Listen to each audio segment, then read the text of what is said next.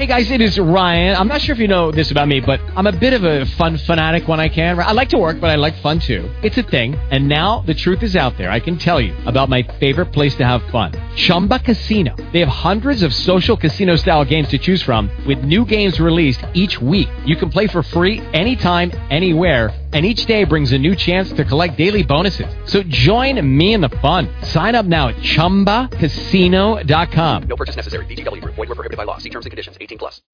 Blog Talk Radio.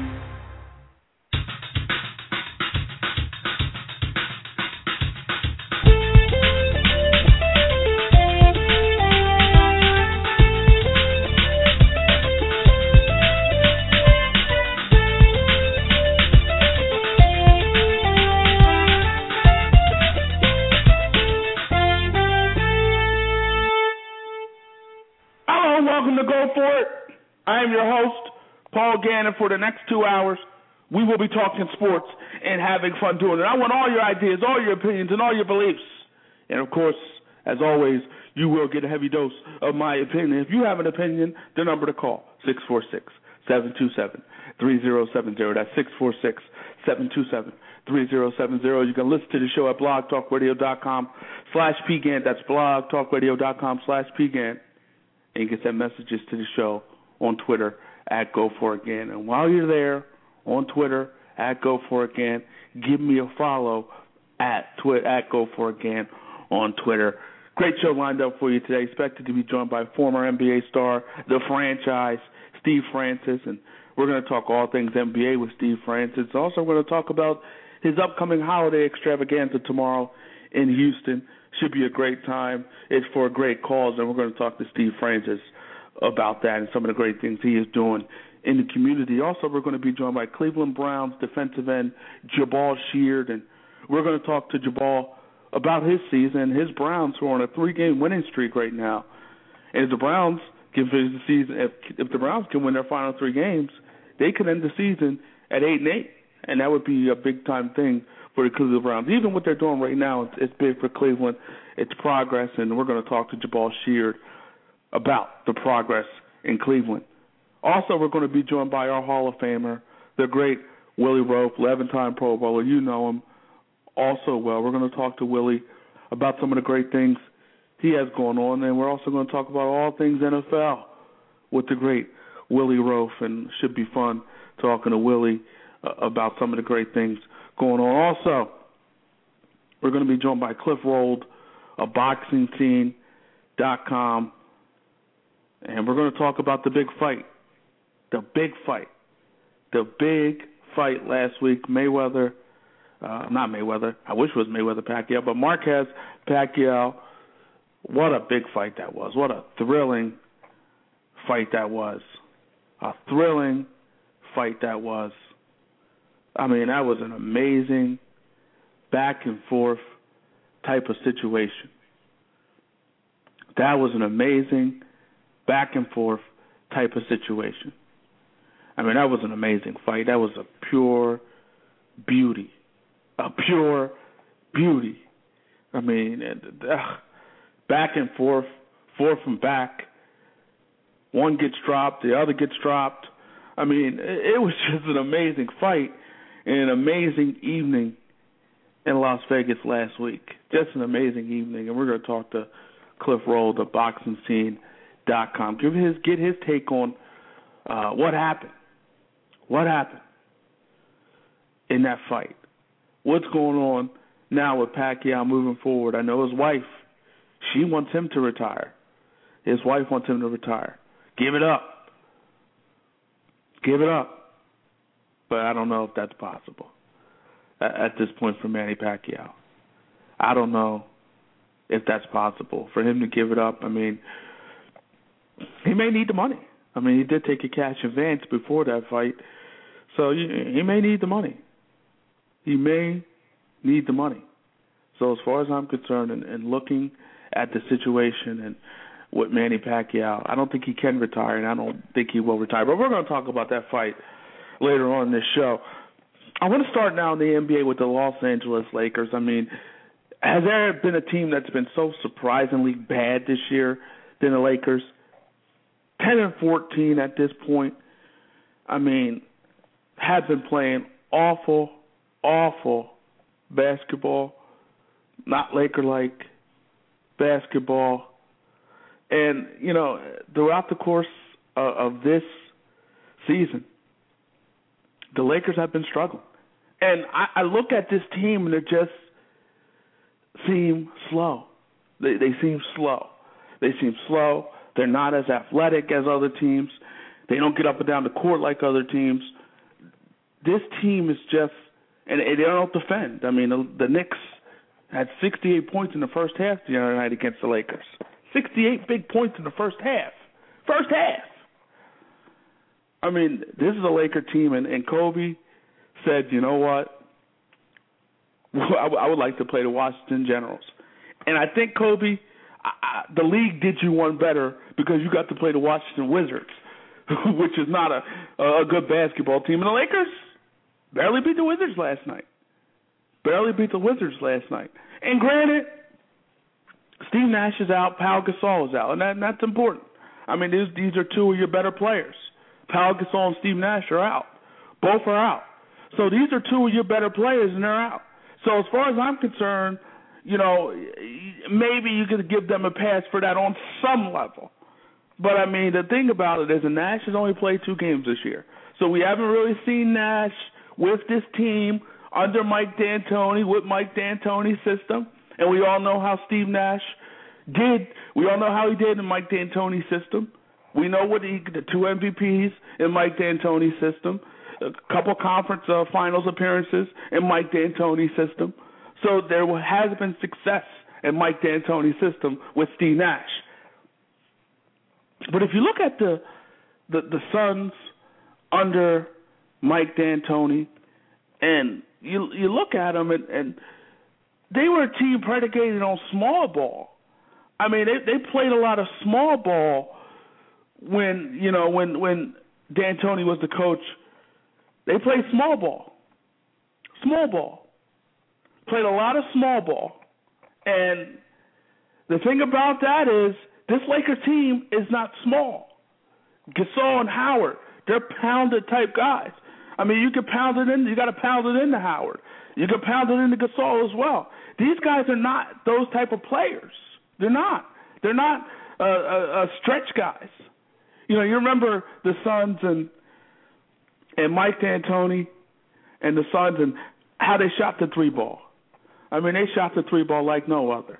Um, you remember the, those years where you had uh, you had Quentin Richardson on the team, Joe Johnson on the team. I mean, uh, you know, these guys shot the three ball. There wasn't really a big man. Your your center was pretty much Amar'e Stoudemire. So there wasn't size. You know, this was a team that that that stretched you. They stretched you. I mean, uh, the guys in that roster, they shot a lot of threes, a whole heck of a lot of threes. Joe Johnson, Quentin Richardson. I mean, those guys chucked it up. They chucked up threes, and again, it was small ball for the for the Phoenix Suns. And we look at Mike D'Antoni, and we haven't seen a guy who has adjusted. I mean, with the Knicks, and when he got Melo, he didn't adjust. He did not adjust, and and the Knicks struggled. And then Mike Woodson takes over the Knicks, and he only has lost one home game since he's been the Knicks coach at this point. Only lost one home game, I should say, since he's been the Knicks coach. Only one lost lost one game. One game at home as the Knicks coach. And, and this is a totally different team. They're still shooting the three a lot, but they're defending under Mike Woodson. They're defending under Mike Woodson. They're playing big time basketball. I mean, this is essentially the same roster. Some changes. You know, you have Jay Kidd. You also have uh, Raymond Felton, but this is essentially the same team. It's essentially the same team, and the Knicks look like world beaters. Have the best record in the Eastern Conference. Best record in the Eastern Conference. Team that's beaten the Miami Heat twice. Not only beaten the Miami Heat, but blew the Miami Heat out. This Knicks team. So, Mike D'Antoni, to me, this is still a hiring by the Lakers that makes me scratch my head. I'm still scratching whatever hair I have on the top of my head, and I'm bald. So I, I, I'm scratching. I'm scratching right now. And, and I'm trying to figure out why the Lakers did what they did.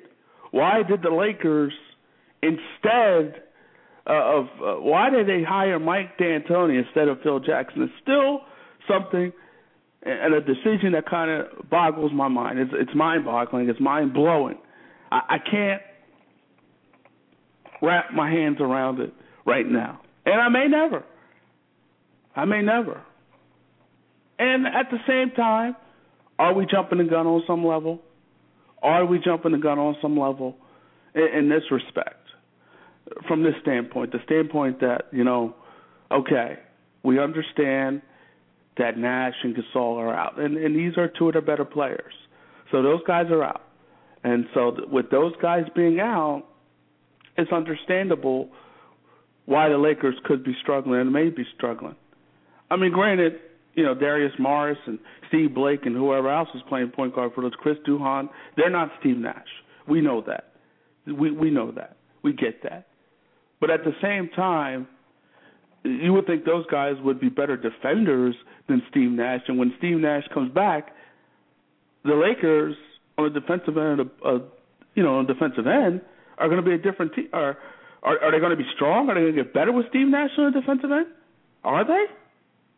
Are they going to get better with Steve Nash on the defensive end? I don't know. I don't know. I, I, I just don't know. But I do know this. I do know this. This Laker team right now has been struggling and is struggling. And this Laker team, can they, will they turn this thing around? I'm not sure. I, I'm not sure. Uh, I'm really not at this point. I mean, uh, do they just get old and slower when when Nash and, and Gasol come back? Is that what happens to the Lakers? I mean, does it get better? Is the bottom line is what I'm trying to say. When Nash and Gasol gets come, comes back, does it get better? And if it doesn't get better, what do you do at that point? What do you do at that point? Is it time to think about trading possibly Gasol to get a, a power forward that may better suit what you're doing, to get a player that may better suit what you're doing. I mean, is that the answer for the Los Angeles Lakers? I mean, so many things that need to be answered, so many questions that need to be answered at this point when it comes to Lakers right now. They're 10 and 14, and you look at the roster, you're saying there's no way a team with Kobe Bryant, Dwight Howard, um, Pau Gasol, Steve Nash should be 10 and 14. There's no way. No way that should happen. No way that should happen. What is happening? It's happened, and it's continuing. Does it get better? I'm not sure. I'm not sure if it gets better for the Los Angeles Lakers. Are they better than OKC? Are they better than San Antonio? Are they better than Clippers? These are questions that, uh, at this point, at this point, you have to say no, obviously. But could it get better? It could, but how much better? Do these players fit the D'Antoni system? And if they don't, does D'Antoni adjust his system to fit his players? He didn't do it in New York. So history tells you that maybe not but maybe he learned his lesson. And maybe he learned his lesson from what happened in New York with the Knicks and what happened there with those players and not adjusting the system to the skill set of Melo and not adjusting his system to the skill set of the players that the Knicks had a year ago. This should be interesting. This should be interesting should be very interesting to see how this situation plays out with the Knicks. I mean, excuse me, with the Lakers. Could they, at this point, if they feel mid-season it's it's not working out with D'Antoni, could they say, could they give Phil a call again? Could could Phil get a call again? And could they ask Phil, you know what, buddy, friend, pal, do you want to come back? Do do you want to come back? Could that be what the next uh, the Lakers do? They go to Phil. Ask Phil. You know what, Phil? What do you want to do over here, man? Do you want to come back? Do you want to? Do you want to play? I mean, do you want to coach Lakers? Do you want to coach us? Do you want to coach this team? Do you want to put them over the top? Do the Lakers do that? Is that the move that the Lakers make?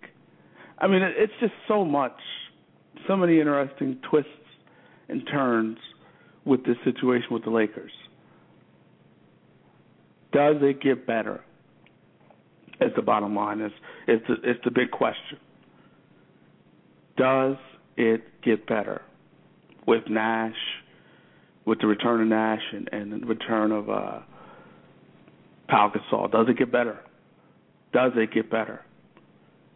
My answer to that is simply, I'm not sure. I'm, at this point, I'm not sure if it does get better. Last I checked, Steve Nash is not a big time defender. That's just last I checked. Last I checked.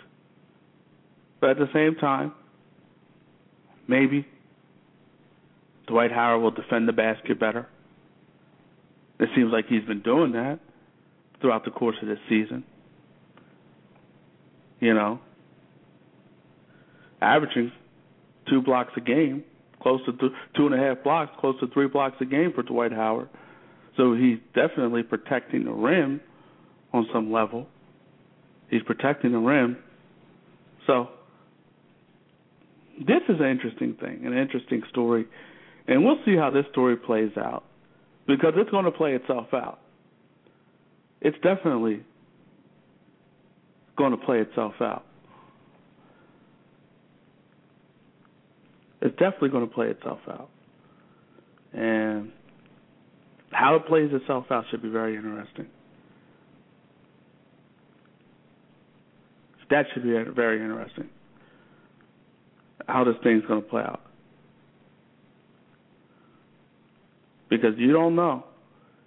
Gasol, bringing back Gasol and bring bringing back Steve Nash may not equate to championship success, may not equate to a better basketball team. It just may not. It just may not. It could. But even with those guys on the court, are they better than OKC, San Antonio, and the Clippers? The, the Grizzlies as well. I forgot about the Grizzlies. Are they better than the Grizzlies? Are they better? And these are questions, again, that will be asked. Will be answered, I should say. It's going to be asked. It's definitely being asked now. And it will be answered. It will be answered as the season progresses. It will be answered. It definitely will be answered. And you wonder what the answer is going to be. Well, I'll tell you what the answer is going to be. I think I don't think the Lakers are the way it's all the way it's constructed. I just don't think they're good enough, and and and that's just strange to say when you look at that roster. They're just not good enough. They're just not good enough. They're not. They're not good enough. They're not a good enough basketball team. They're not a good enough basketball team. Even with Nash, even with Gasol, even with Dwight Howard, Metta World Peace, Antoine Jamison, they're not a good enough basketball team. The West is tough. The Western Conference has and always has been tough over the years, and it still is. The Western Conference is tough. That's a tough conference. It's a tough conference. I mean, Oklahoma City, San Antonio, the Clippers, Memphis, and even surprising Golden State Warriors at 15 and 8. If the season were to end today, and obviously it's only 23 games into the season, the Lakers would be the 12th seed in the Western Conference. As we know, only eight teams make the playoffs. So the Lakers would not make the playoffs if the season were to end today. That's that's amazing. Granted, Again, we're only 24 games in, and we still have a lot of basketball to be played. And when it's all said and done, the Lakers will be in the playoffs. But the Lakers are not about just making the playoffs. The Lakers are about winning championships. And is that possible with Mike D'Antoni as your coach? Is that truly possible? Time will tell. Time will tell. I want to go to the NFL now, and a lot of big time games this week in the National Football League. A lot of big time games in the National Football League. Let's go to break now, actually. You're listening to Go For It on Blog Talk Radio.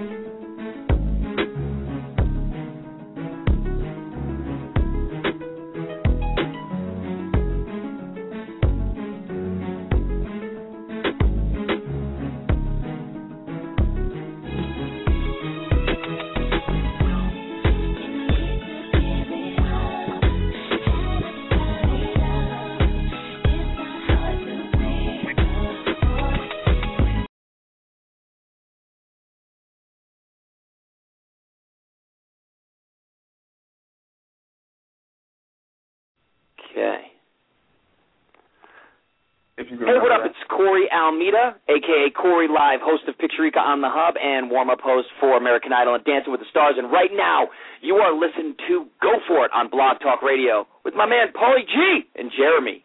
Get it? And we're about to Thank bring you, in sir. now Okay.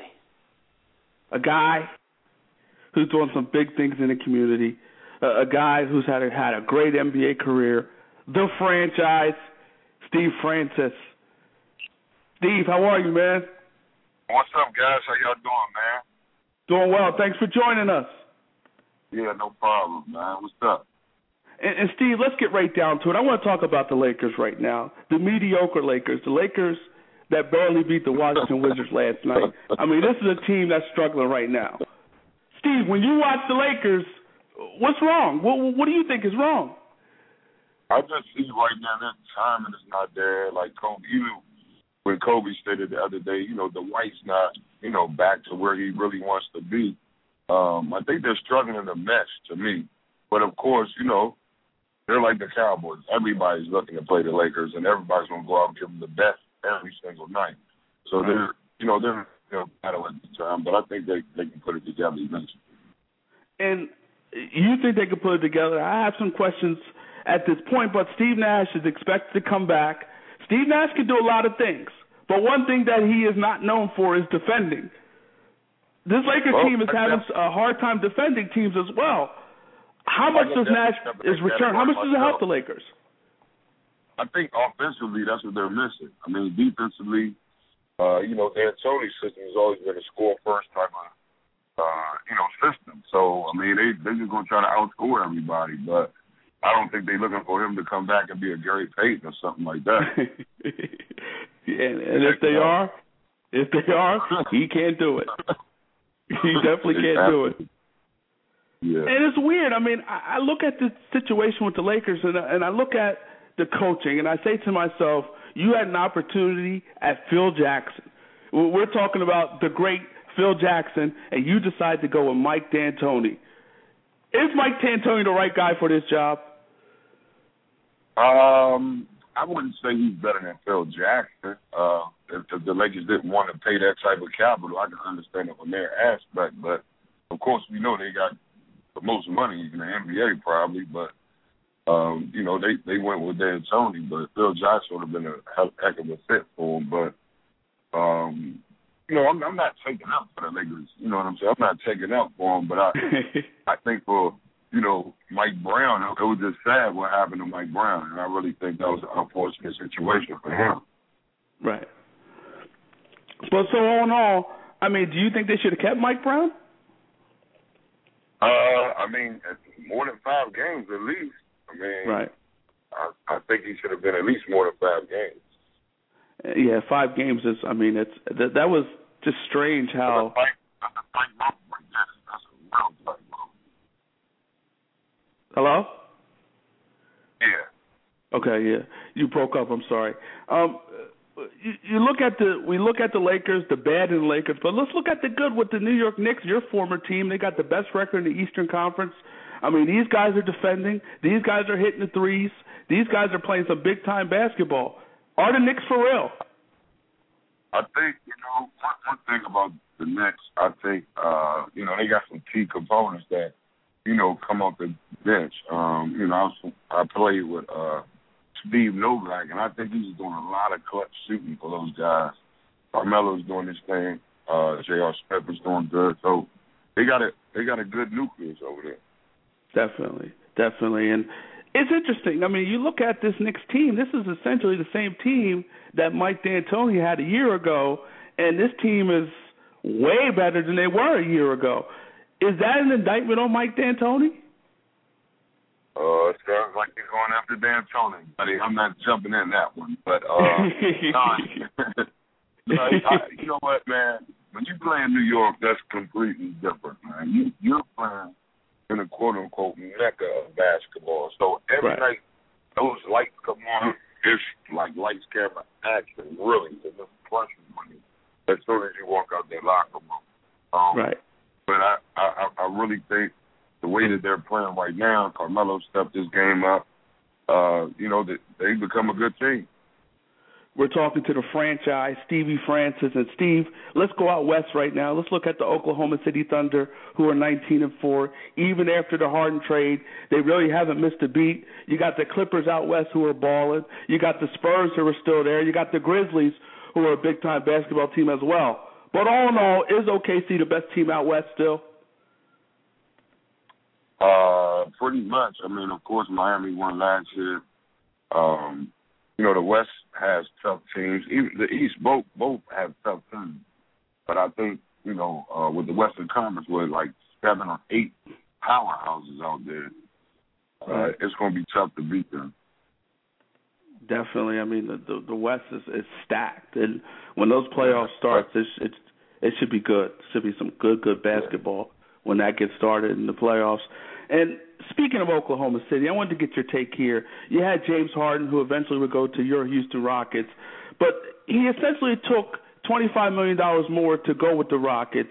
Hypothetically speaking, if you were in James Harden's situation, would you stay with OKC and possibly be a part of a dynasty, or would you go to the Houston Rockets and take the extra twenty five million? It depends where he, where he was at his career. You know, um, was the money more important, or was winning championships more important? So, um, I wouldn't even want to put myself in in, in his shoes because that's that's a tough decision. If you want the money, or do you want to continue to win championships, which they possibly could have did over, you know, a, a period of time. But Right. you know, uh, you know, money talks. You know that. it sure does. It sure does. Twenty five million dollars can get you a lot of things. A lot of things. and, and and we look at that the acquisition of James Harden as a former Rocket. How do you like the acquisition of Harden for the Rockets? I actually went to the Lakers game the other day. Um, Okay. To me, he is an excellent talent. Um, as far as them being a go-to player consistently, I, I I don't see that yet. But them just getting comfortable with being known as the face of the Rockets. I mean, of course you have Jeremy Lin over there, but at the same time, for him, it's going to take time for him to adjust to be like, hey, I got to be the guy to shoot the ball when it's five seconds left, rather than being a six man coming off the bench. And and that that is the question in terms of James Harden. Is he truly a franchise guy? And he's getting paid like a franchise guy, so I guess on some level he has to be. Yeah, yeah, buddy. and and earlier this year, your former coach Jeff Van Gundy had an interesting comment. He said his biggest regret is he tried to change you too soon. Looking back on that whole situation, did you think that really was the case? It, it, I mean, at that at that time, I really uh, when when Coach Van Gundy came over, I really thought I was unstoppable. You know, okay. and uh he didn't want me to shoot as much. He didn't want, you know, he wanted me to defend more. Uh, did we both make mistakes at that time? Yes, we both did. And uh, and I, and, and I was so excited that he recognized that through you know our relationship, and we still remain friends to this day. Um, me and him cool as a fan. And the funny thing is, he says he coached a Russell Westbrook. He coached Steve Francis. Do you see any similarities between you and Westbrook's game? Westbrook is a tough individual, man. He's a very tough basketball player, and uh, I mean he's he's very aggressive.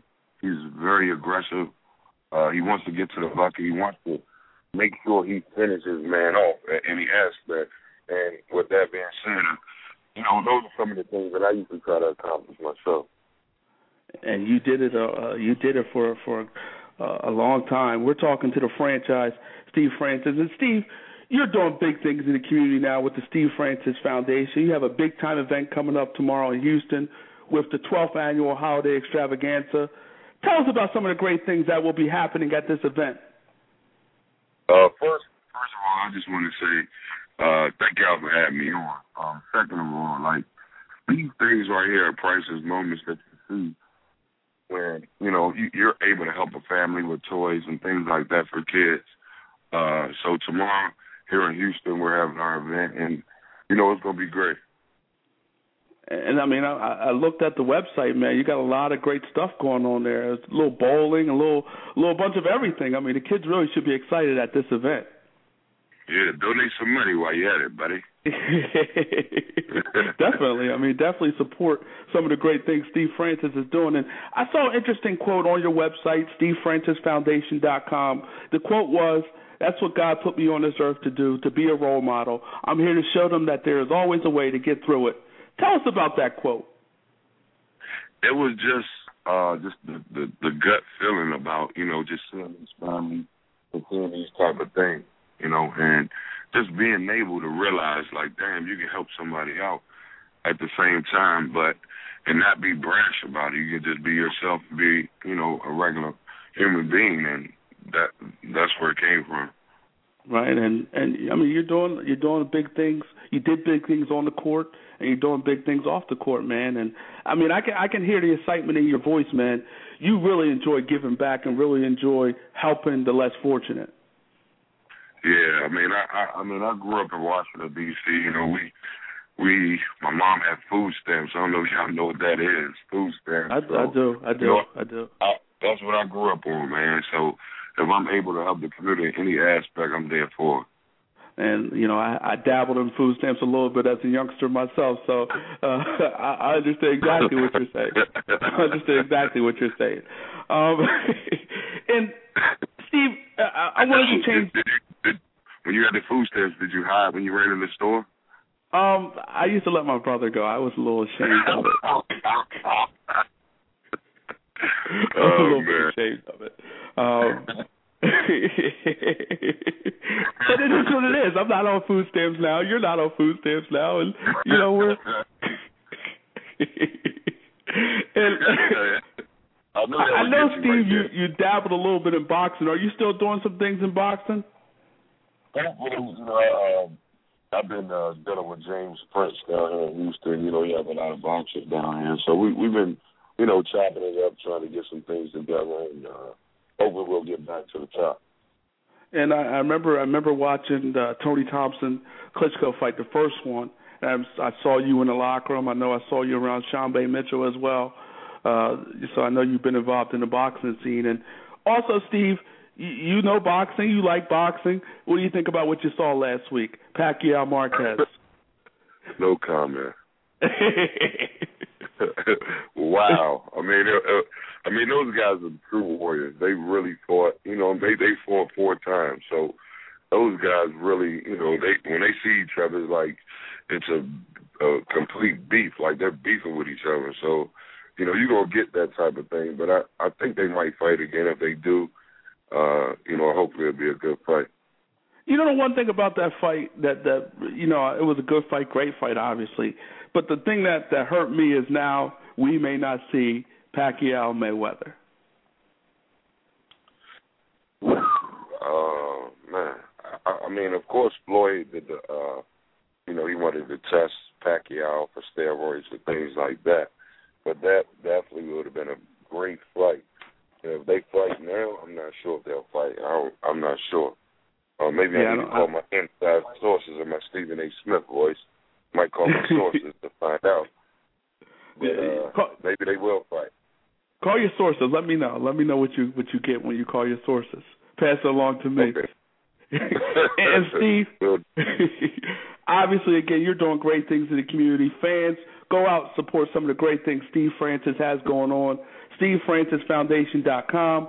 Follow Steve and his foundation on Twitter. You got Steve Franchise Three and also SF3 Foundation. Follow this man on Twitter. Go to his website. Support some of the great things he's doing in the community. He's giving back. He's giving back and he's doing what he's supposed to be doing.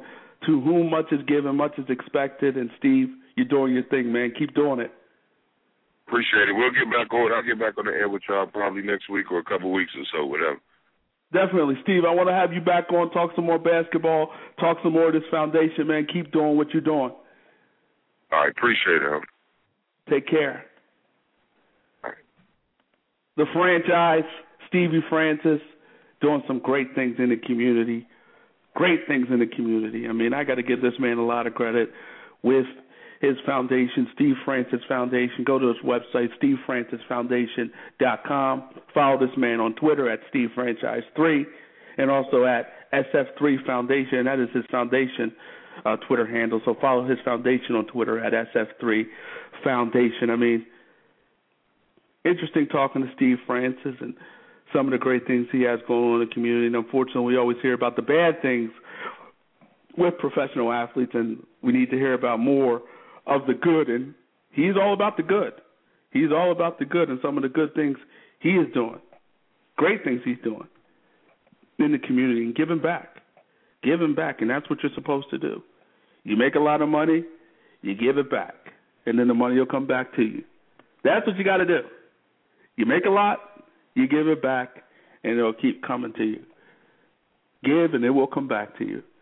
And that's what Steve Francis has been doing throughout his career, and that's what he's doing now after his career. Pleasure talking to the great Steve Francis. When we come back, we're going to be joined by Cleveland Browns defensive end Jabaal Sheard, and the Browns are on a three-game winning streak, and we're going to talk to Jabaal about that and some of the great things that his Browns are doing these last three weeks. You're listening to Go For It on Blog Talk Radio.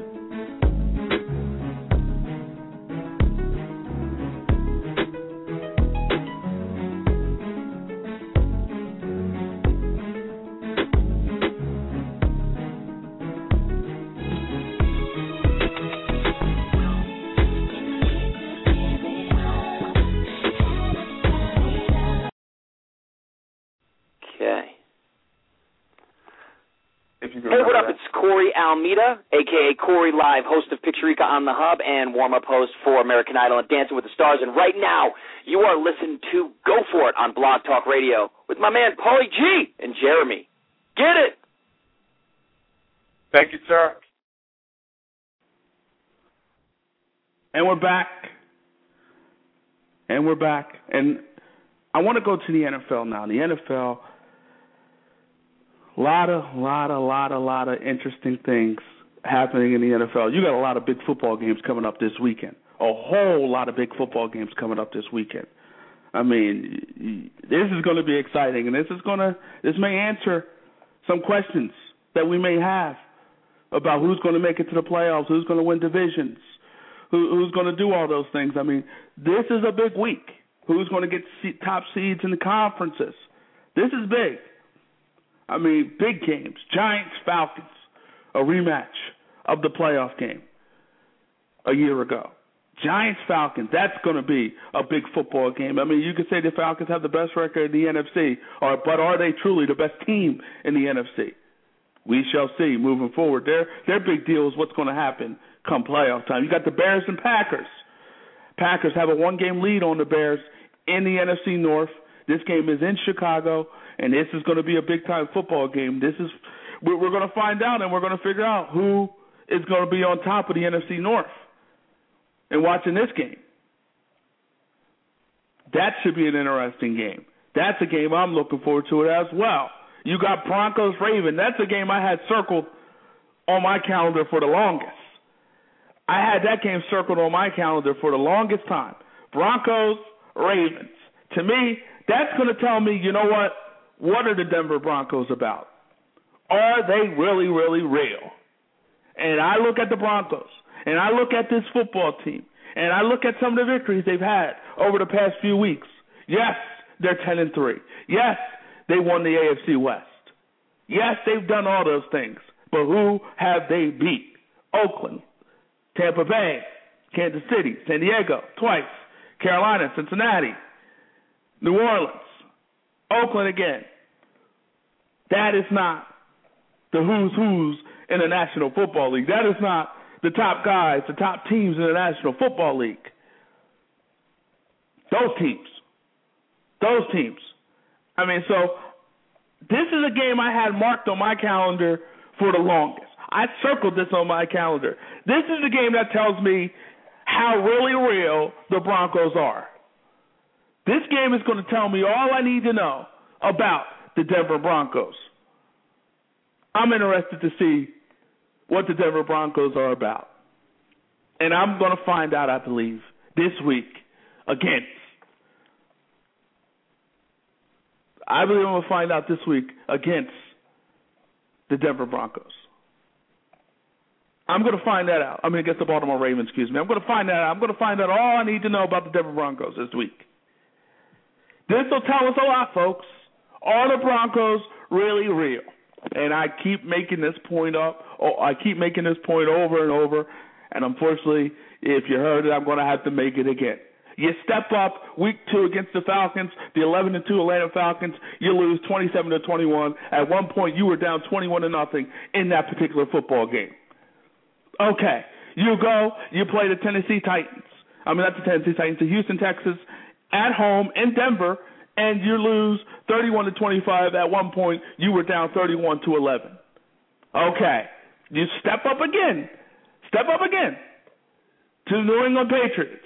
You step up there. And at one point, you were down 31 to 7 in the third quarter. Every time you stepped up, Denver, every time you stepped up, every time you stepped up, you were a disappointment. It was earlier in the season, I'll give you that. Okay, with all that being said, it was earlier in the, early in the season. I'll give you all that. I understand all that. But you know what? It ain't early in the season now. It's not early in the season now. It's week 15 in the National Football League. It's week 15. So now it's step up time. Are you really, really real? Are you real? Are you for real? Are you for real? And we'll find out how real you are, Denver. We'll find out how real you are. Because I don't know how real you are. I have doubts that you really are real. Granted, I had Denver going to the Super Bowl to start the season, but this team, every time they stepped up, they weren't a success. You were not a success.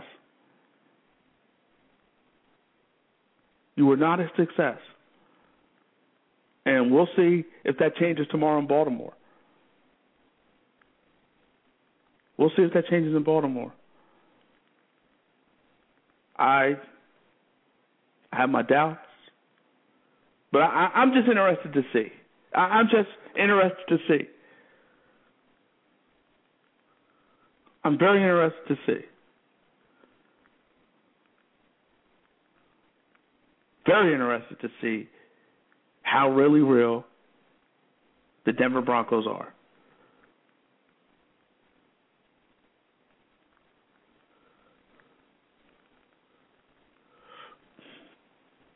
I have my doubts.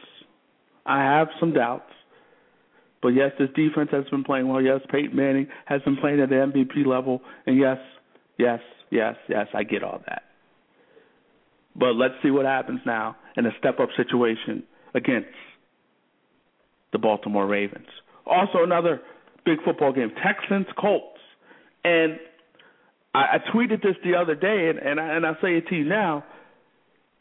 And believe it or not, these two teams play another time last week of the season.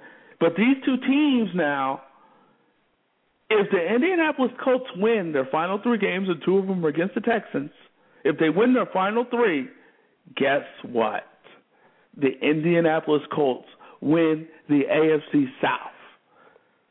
They win the AFC South. That's crazy. That's crazy. The 9 and 4 Indianapolis Colts, if they win the final, their final, three games, two of them are against the Houston Texans. And we look, we see that Houston Texans defense is not hasn't they, that defense has not been playing well of late. They have not been playing well of late. So we shall see, folks. We shall see how real the Texans are at this point. I mean, the funny thing is, Falcons' best record in the NFC, but do you really think the Falcons are?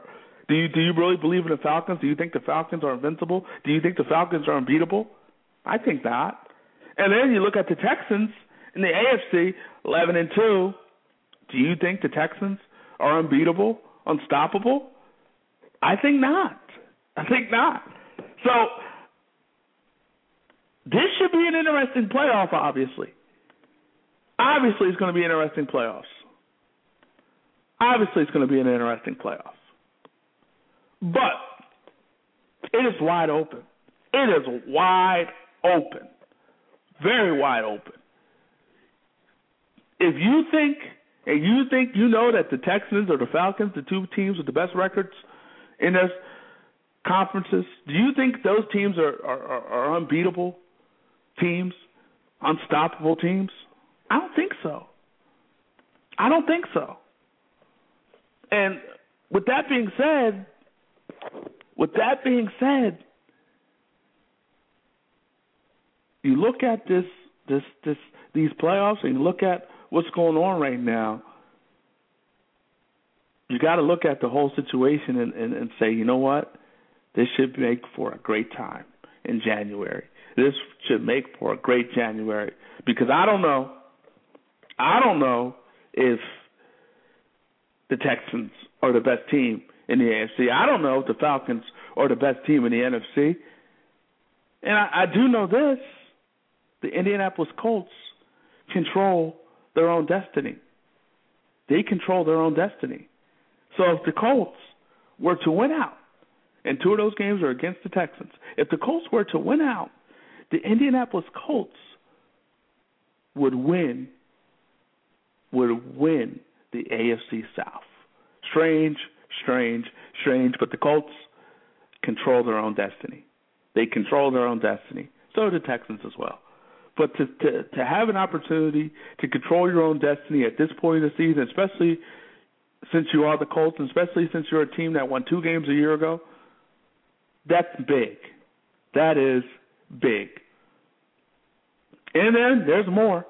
There's a lot of there's a lot more big football going on this weekend. You got the Steelers and Cowboys, two teams fighting for their playoffs lives, two teams battling. You got the Steelers battling for the wild card spot, and then you have uh, you got the uh, You got the Steelers battling for the wild card spot, and then you got uh, the Cowboys battling for the division. And and I handicapped the NFC East last week, and my handicapping uh, the decision and what what I decided and what what what I believe is going to happen. I think the Washington Redskins and RG three are going to win the NFC East. They're going to win the NFC. The Giants' schedule is murder.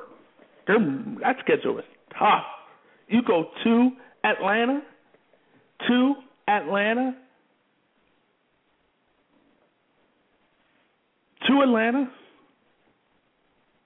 tomorrow. A team that is coming off a bad loss against the Panthers, a team that you beat in the playoffs, so you know they want some revenge. So, I mean, it, it's it's going to be interesting, man. I mean, it's going to be interesting, and uh, the, the Falcons. I just think, you know, with the Falcons, are they real? The Texans, are they real? Are they really real? And then you look at the Giants, the team that won the Super Bowl a year ago. They have a tough schedule. Do they even make the playoffs?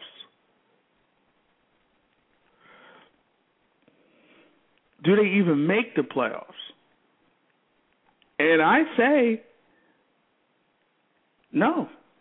The Giants, the New York football Giants, Eli Manning, Victor Cruz, Hakeem Nicks, Bradshaw, Umenyiora, Tuck, those boys, they're not making the playoffs. The New York football Giants will not make the playoffs. They will not make the playoffs. And it starts tomorrow in Atlanta. They will not make the playoffs. They will not make the playoffs. The New York Giants, the Super Bowl champion New York Giants, will not make the playoffs. Crazy, huh? Crazy but it's true. They will not make the playoffs. I said it. The New York Giants will not make the playoffs. They're not making the playoffs. They're not. It's not happening, folks. The Giants will not make the playoffs. RG3 and the Washington Redskins will win the NFC East the Redskins will win the NFC East. Giants, your schedule is just too hard. It's just too hard, man. Too hard. You're not going to win all those games. You're just not. You're just not going to win those games. It's not happening, folks. It's not happening. You're not beating Atlanta in Atlanta, especially with the Falcons coming off the loss that they had a week ago against the Carolina Panthers, the lowly Carolina Panthers. You're not. It's not happening, man. And then after care after Atlanta, you go to Baltimore.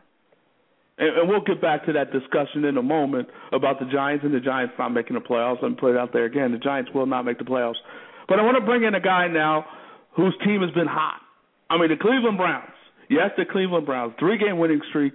This team is five and eight right now. If they can win their final three games, they can end the season 500. And one of the guys who's been a part of the three game winning streak is their defensive end, Jabaal Sheard. Let's bring him in now. Defensive end for the Cleveland Browns, Jabaal Sheard. Jabaal, how are you, man? I'm great, man. How are you?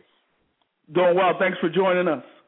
And I look at your team right now. You guys are playing some good football. You beat the Kansas City Chiefs last week, 30 to 17. Your defense had five sacks.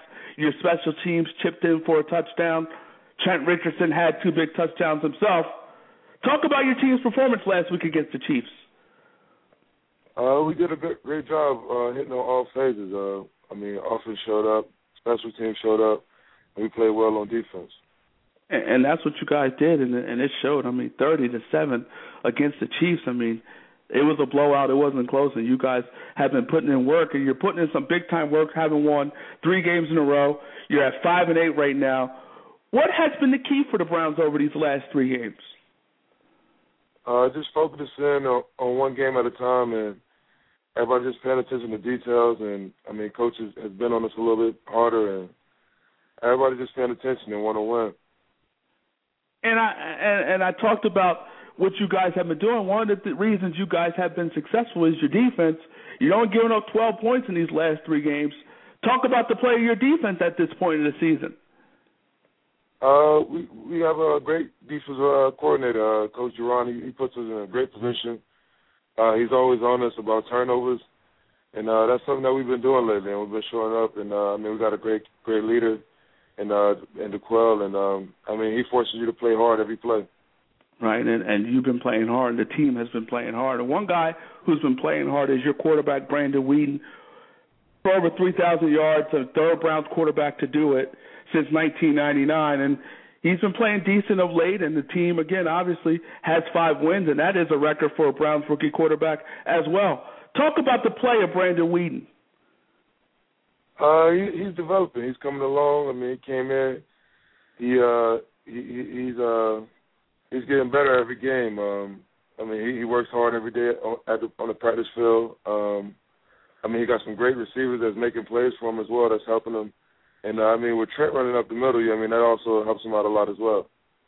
And you talked about Trent Richardson. Let's talk about his season. I mean, a stellar rookie season, tied Jim Brown's record with nine touchdowns as a rookie for the Browns. How impressed have you been with Richardson? Uh, he's, he's been doing excellent. Um, I mean, he goes hard every play. He uh, makes one or two miss and, and is going to run over somebody. I mean, he's a he's a tough back, and uh, I mean, he gets downhill, and uh, I mean, he, he wants to he wants to, he wants to score. He wants to win. So, I mean, I've, I've been impressed with him so far. We're talking to Browns defensive end Jabaal Sheard and Jabaal. Over the past five games, you've had three sacks, and you're finishing strong like you did last season. You started off last season with two and a half sacks, and then the final ten weeks, you had six sacks over last season. Talk about your season as a whole this year. Uh, I mean, I just been focusing more in on, on stopping the run and trying to help the team uh, just just stop the run. And um, I mean, last year I, I was a, a bit young, so I had a little bit free will to mess up, and I've just been trying to focus in on not messing up, not having any MAs, and just doing my job and helping the team. What's up with you in these late finishes, these strong finishes, man? How's it happen this way? I, I don't know, man. I just I just kind of get the feel of, during the season. Um, as the season go on, I just start to get more and more comfortable. And we, I think us as a defense, I get we get more comfortable around each other on, on defense and know where each other's going to be. And uh, I mean, you just get a feel for the game, and you just keep playing. Last year, you had eight and a half sacks. At this point, you have four sacks. Are, are you a little disappointed about that? Uh, yeah, definitely. I wanted I wanted to start off better. I, I was I was I wanted to do better than I did last year, but I mean, I, I still have a chance to. Uh, I'm gonna continue to play hard, and hopefully it all pays off. And Jabaal, you guys want to keep up with your winning ways tomorrow. You got a big game against the Washington Redskins. You want to keep that streak alive, obviously. RG3 is questionable. If he doesn't go, Kirk Cousins will be the starter. Have you guys prepared for both quarterbacks this week? Uh, yeah, we we've been preparing for for mainly just the run game. I mean, you know they they have a great running back and they have a great run game. Uh, we've been just focusing on stopping all the runs and just going over every play they have. You know, uh, first it's going to start with stopping the run, and and then if Kirk Cousins play or or uh, RG threes in there, I mean, it's going to be the same game. We got to get after the quarterback and and just get after him. You you obviously watched film this week of RG three. What what did you see about the guy? What what, what popped out for you? I mean, his speed, obviously. Uh, I mean, he also has a strong arm, but but mainly his speed. Man, he, he has the, the ability to get around the edge even when you have contain. He, he can break contain even when you when you're outside waiting. Uh, I mean, he can run right past you. He can break you down, and uh, I mean, you just got to stay disciplined. And uh, I mean, everybody got got to get to the ball and and tackle him. We're talking to Browns defensive end Jabaal Sheard, and as I said earlier, you guys are five and eight you win the final three games, and you could finish at eight and eight. How big would eight and eight be for you guys? I think that would be big for us. Uh, not only us, just the, the city of Cleveland. I mean, they they've been down in football, and everybody's been looking for a winning team. And I mean, I think I think that would be huge, just coming from where we started. But I mean, we just got to pay attention and, and just take it one game at a time and just focus in on this week. And again, you win the final three games, you go eight and eight, and you, talk about the future of the Browns. I mean, you, you seem to have a quarterback there in Brandon Weeden. You seem to have a running back in Trent Richardson.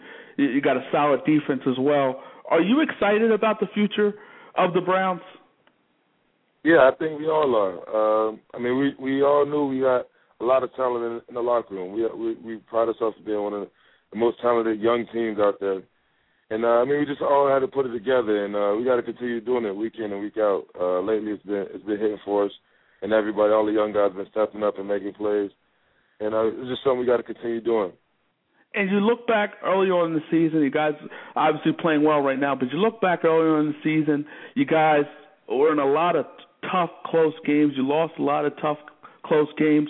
Looking back on those games now, is it, is it kind of frustrating because of the way you guys are ending now and how well you guys have been playing of late?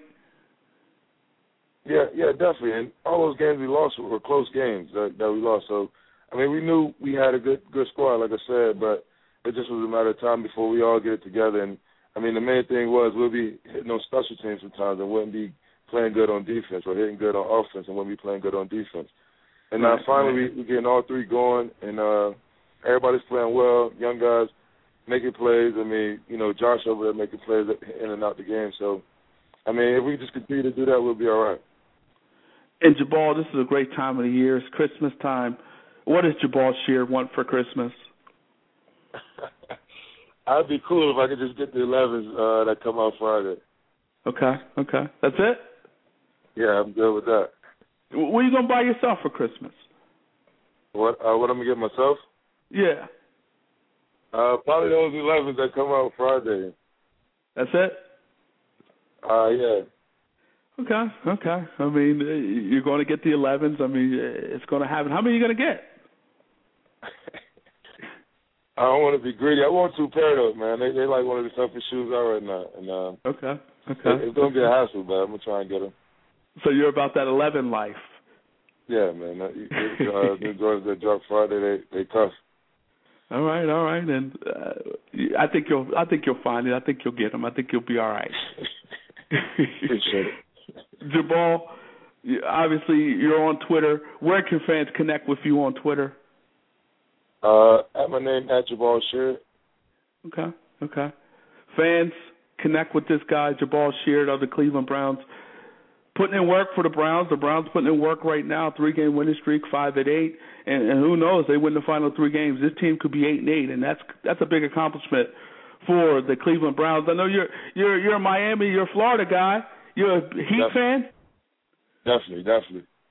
Uh, how you feel about your Heat at this point?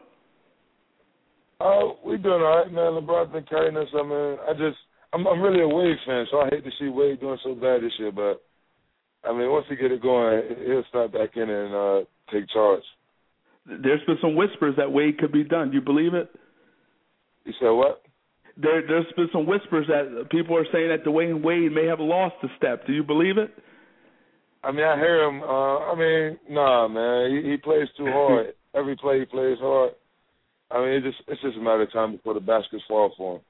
Okay, okay, I, I, and I agree. I don't think he's done just yet. I think he's still got some game left, and I think the Heat are the best team in the Eastern Conference. Even though the Knicks have the best record, I still think the Heat are the best team, and probably the best team in basketball. Even though they don't have the best record, I still think when it's all said and done, they're, they're going to be a hard team to beat. Definitely a hard Definitely. team to beat. Definitely explosive Jabaal- everywhere, man. They're explosive. Yeah, everywhere. def- I think the Knicks are doing pretty good too, but they're, they're going to be tough to beat as well this year. The Knicks are going to be tough, but uh, if the if I would say still that the Heat would still beat the Miami, the, not the Miami, Heat, would still beat the New York Knicks in a seven game series. The Heat would still beat the Knicks in a seven game series. I, I I still believe that's the case, but it could change. Yeah, most definitely. I'm with you. Jabaal fans, make sure you follow this man on Twitter. His name Jabaal Sheard. Jabaal, pleasure talking to you, man. Wish you nothing but the best of luck, man, and uh, hopefully you guys can get to 500, man, and hopefully we can do this again. All right, man. No problem, man. Thanks for having me. No problem. Take care. All right, you too. Happy. Jabaal Sheard, defensive end for the Cleveland Browns, and his Browns, his Browns, three game winning streak, and who knows? Who knows? The Browns, the Browns could finish the season at 500. The Browns could finish the season at 500. Believe it or not. Crazy. It's crazy. But the Browns could end this season at 500. Second hour of Go For It. We're a little late with this, but the second hour of Go For It starts right now.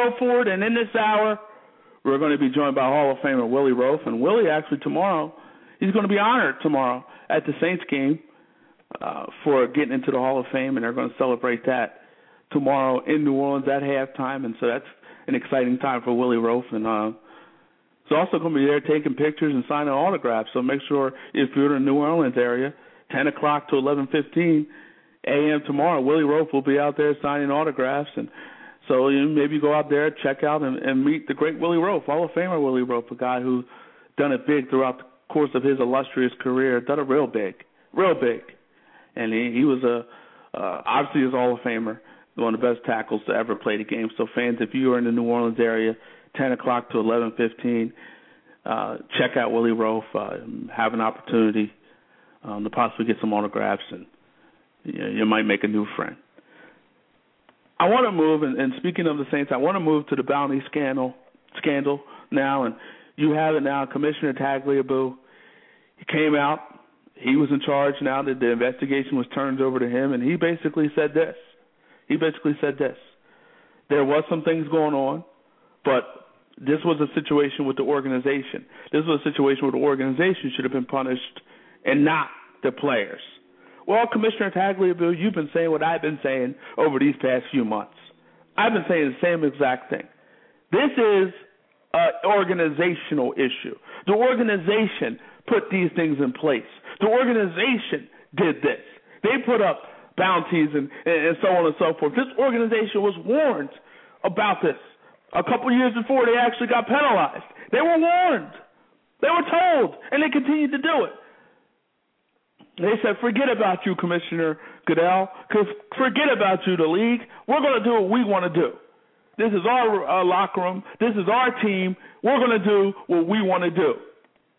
And it is what it is, and you can't do anything about it.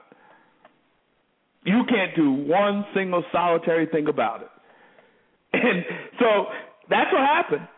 And you know what? You know what? The league said, you know what? We can't do something about it. You continued it. Now it's time to drop the hammer. They dropped the hammer. Sean Payton gone. Vitt gone for six games. Uh, Gregg Williams suspended indefinitely. Mickey Loomis going eight games. So they dropped the hammer. They dropped it hard. And they also dropped it on the players, and that was my issue. Players play. The organization is the organization. If the organization was warned, and we don't know if the organization even told the players about this, the warning. You don't even know how much the players know about this. But the bottom line is this: it was in place, I think, and uh, I think it was in place. But the bottom line is this: the players, while they may have some involvement in it, they were not the ones who should have been penalized. And that's what I've been saying this whole time. I was okay with all the, the organization getting uh, fined. I mean, sus- guys in the organization getting suspended, and ultimately that suspension of Sean Payton may have cost the Saints their 2012 season. But anyway, anyway, the Saints now with Vilma, Smith, Fujita, Hargrove, those guys. Now the, the, the penalties, there is no penalties they move on with their lives. And I know Vilma still has his defamation lawsuit, still moving forward with his defamation lawsuit against Roger Goodell. I, I would think at this point, I mean, that's ultimately his decision. You know, that it's his decision on how he wants to handle it. But if if I was him in his position, I would just leave it alone, just move on. It is what it is. They can't affect your money really. I know his name is big and it means something to him, and your name is big and it's important. And obviously, you want to keep your good name. We all do. We all do. We all do want to keep our good name. You know, sometimes your name is is, is worth more than money, and I, I would agree with that. I would agree with that. Your your name is important. who you are and how you're you're viewed is important. Your reputation is important. Some say it's priceless. I just think, you know what? I, I would think it's would be time to just say this is going on long enough. I mean, uh, you you've dealt with this for such a long time. I would think at this point it's like, you know what? Let's just move on. Let, let's just move on. Get this behind me, and, and just move on with my life. That's what I would do if I was Vilma. But again, I'm not Jonathan Vilma, and and his name is important to him, and I don't knock him for doing it because his name is important. He believes his name is important. His name is important to him, and so he's going to do what he has to do to fight it. He's going to have to do what he has to do to fight it, fight for his good name. He's going to do it, and he's continuing to do it, and he's going to move forward with with he's going to move on forward with his uh, lawsuit and everything. So it is what it is. But I, I think Commissioner Tagliabue has been finally just spoke my language pretty much when he made his decision because that was what I was been that's what I've been talking about these past months now. I've said this is something that as far as I'm concerned, the players don't need to be suspended. The players don't need to be suspended. I'm just glad these guys are able to get game checks. And I know Hargrove is having some issues in terms of getting back into the league, and he was cut by the Packers this off season. But and you wonder how much this bounty scandal had something to do with that. But anyway, he ultimately was cut, and he's the only one in, a lot of ways who's missing game checks. Fujita's out for the year with a neck injury, maybe out for a career. But uh, you know, Will Smith and Vilma, they've they've gotten their game checks, and that's a good thing for those boys. But all in all, all in all, I look at this whole thing, and, and I agree with Commissioner Tagliabue. I agree with him. I agree with him. I think that you know what, the punishment for the players was not necessary. Was not necessary. The players did not need to be punished. They did not need to be punished. And that was my issue the whole time. That was my issue the whole time. The players.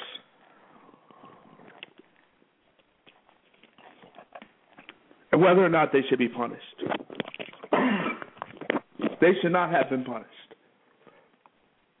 They really should. And you look at it, Tagliabue's issue wasn't really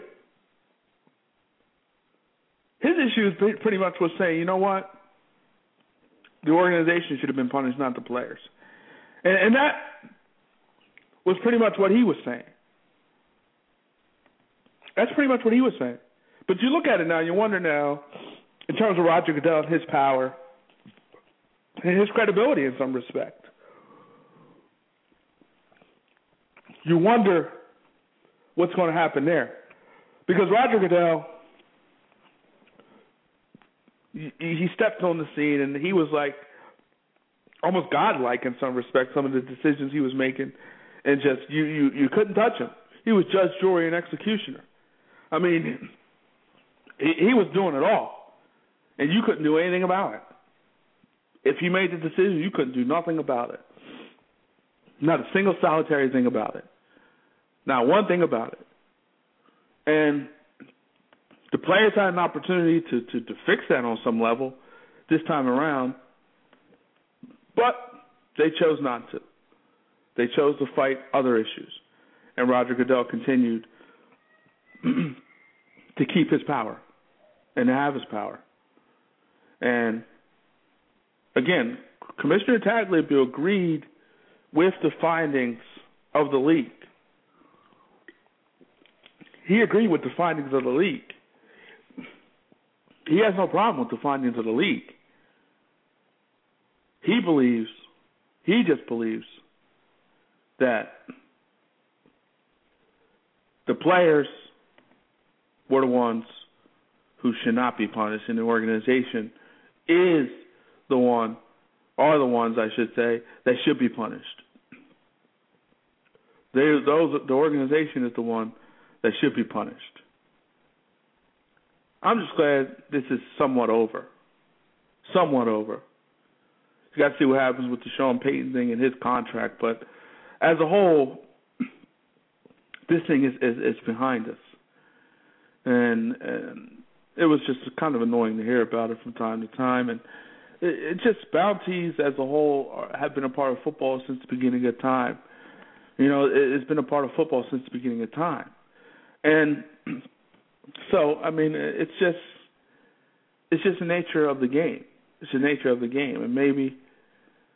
And, and do you think people will still do these type of things? They probably will, from the standpoint that you know what they'll do it. They'll just probably do a better job of concealing it and hiding it. They're going to continue to do it. I think this is going to continue to happen in locker rooms throughout the course of, throughout the NFL. It's probably still happening in locker rooms around the NFL. Probably, probably going on around, probably going on in locker rooms around the NFL. so, I remember, you know, just saying throughout the whole course of this time, throughout this whole time. The whole time I, I've been on record as saying, you know what, organization should pay, the players should not. The players should not. And Roger Goodell now, you wonder what happens to his power. You wonder now when he when he levies a suspension or a penalty, if he may not be as heavy-handed. Would he be a little more judicious in in his his when when giving out a penalty. You wonder. You wonder.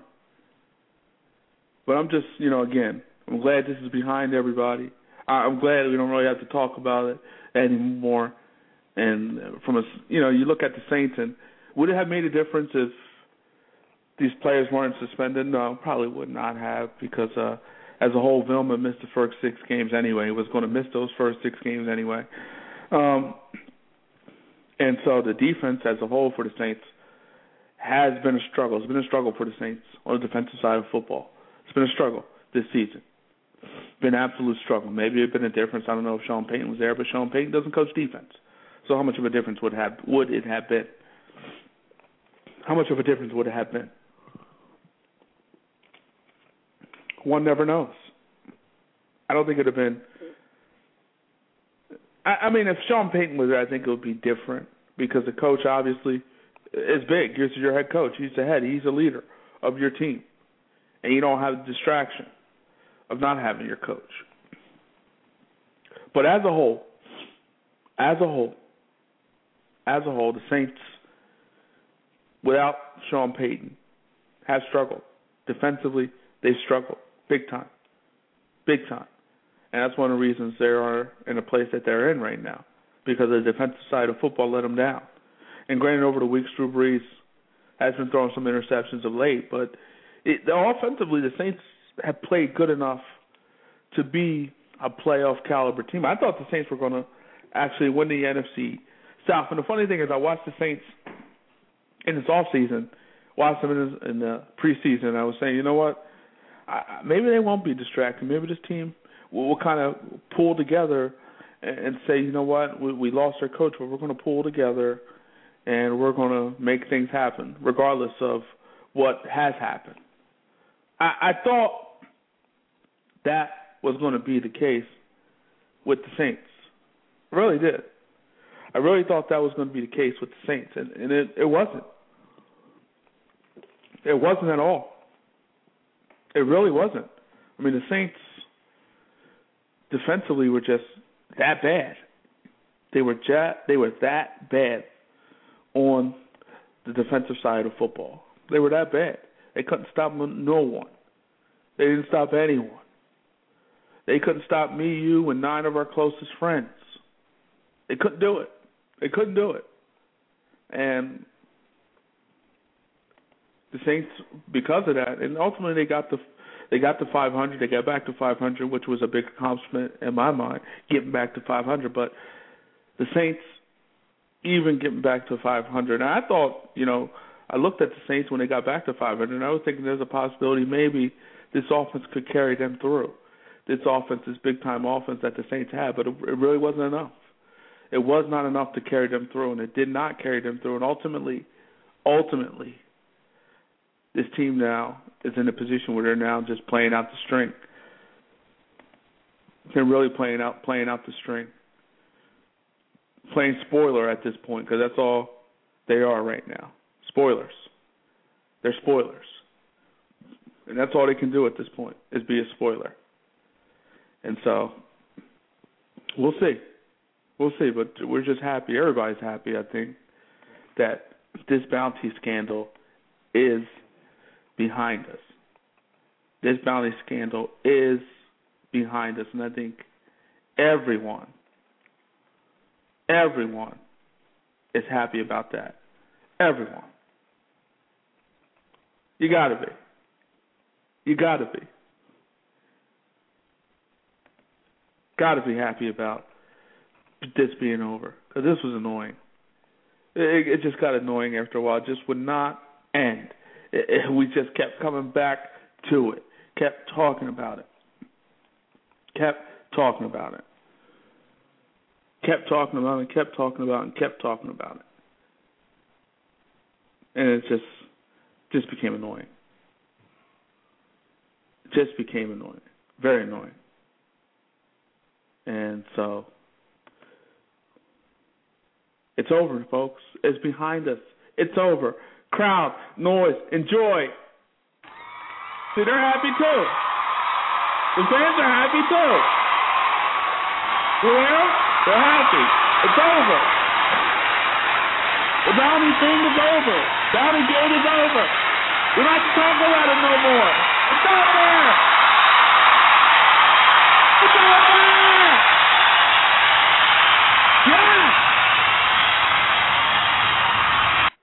All right, all right, all right. You guys can shut up now. You guys can shut up now. You can shut up now. And again, you know, going back to the NFL and again a big, big week, and we're going to learn a lot about a lot of teams and a lot of things this week. We're going to learn a lot, a lot, folks. We're going to learn a lot, and let's just go through these games. Giants, Falcons.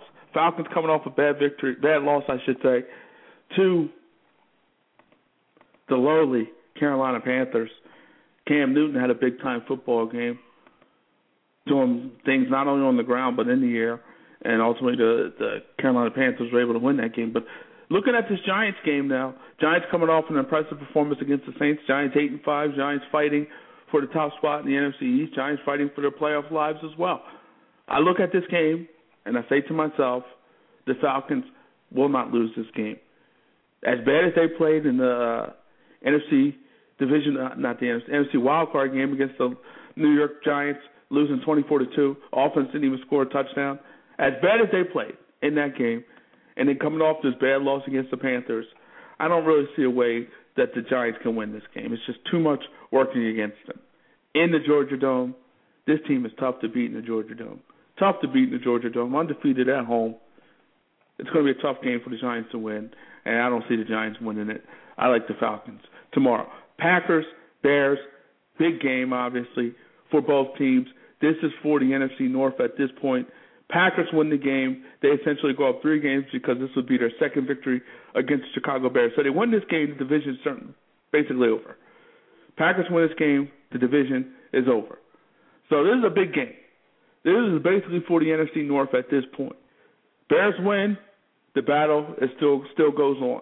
Packers win, the battle is over. Over. It should be interesting to see what happens here tomorrow. Urlacher is out. He's out. Tim Jennings, the league leader in interceptions, is out. So the, the Bears, you got Jay Cutler battling a neck injury, battling a neck injury. So you hope he can stick around. It's going to be a good game. It's going to be a tough game. But I like the Packers to put the NFC North away. And Lovie Smith, he supposedly may be on the hot seat. He may be on the hot seat. He may be on the hot seat as well. So a lot, a lot at stake here for the Chicago Bears. A lot at stake, but we'll see what happens tomorrow. I like, I like the Green Bay Packers tomorrow, and I think the Green Bay Packers put the NFC North away. Let's bring in a guy now who knows a lot about putting people away. Hall of Famer Willie Roaf. He's done it all throughout the course of his career, and he's getting honored tomorrow in New Orleans. Let's bring him in now. Willie. A block away from uh, yeah. Willie. What's going on, Bob? Uh, Say again. How, how are you, sir? how are you doing today, Paul? Doing well. Thanks for joining us. Yeah, thank you. I'm sorry I got in a little late.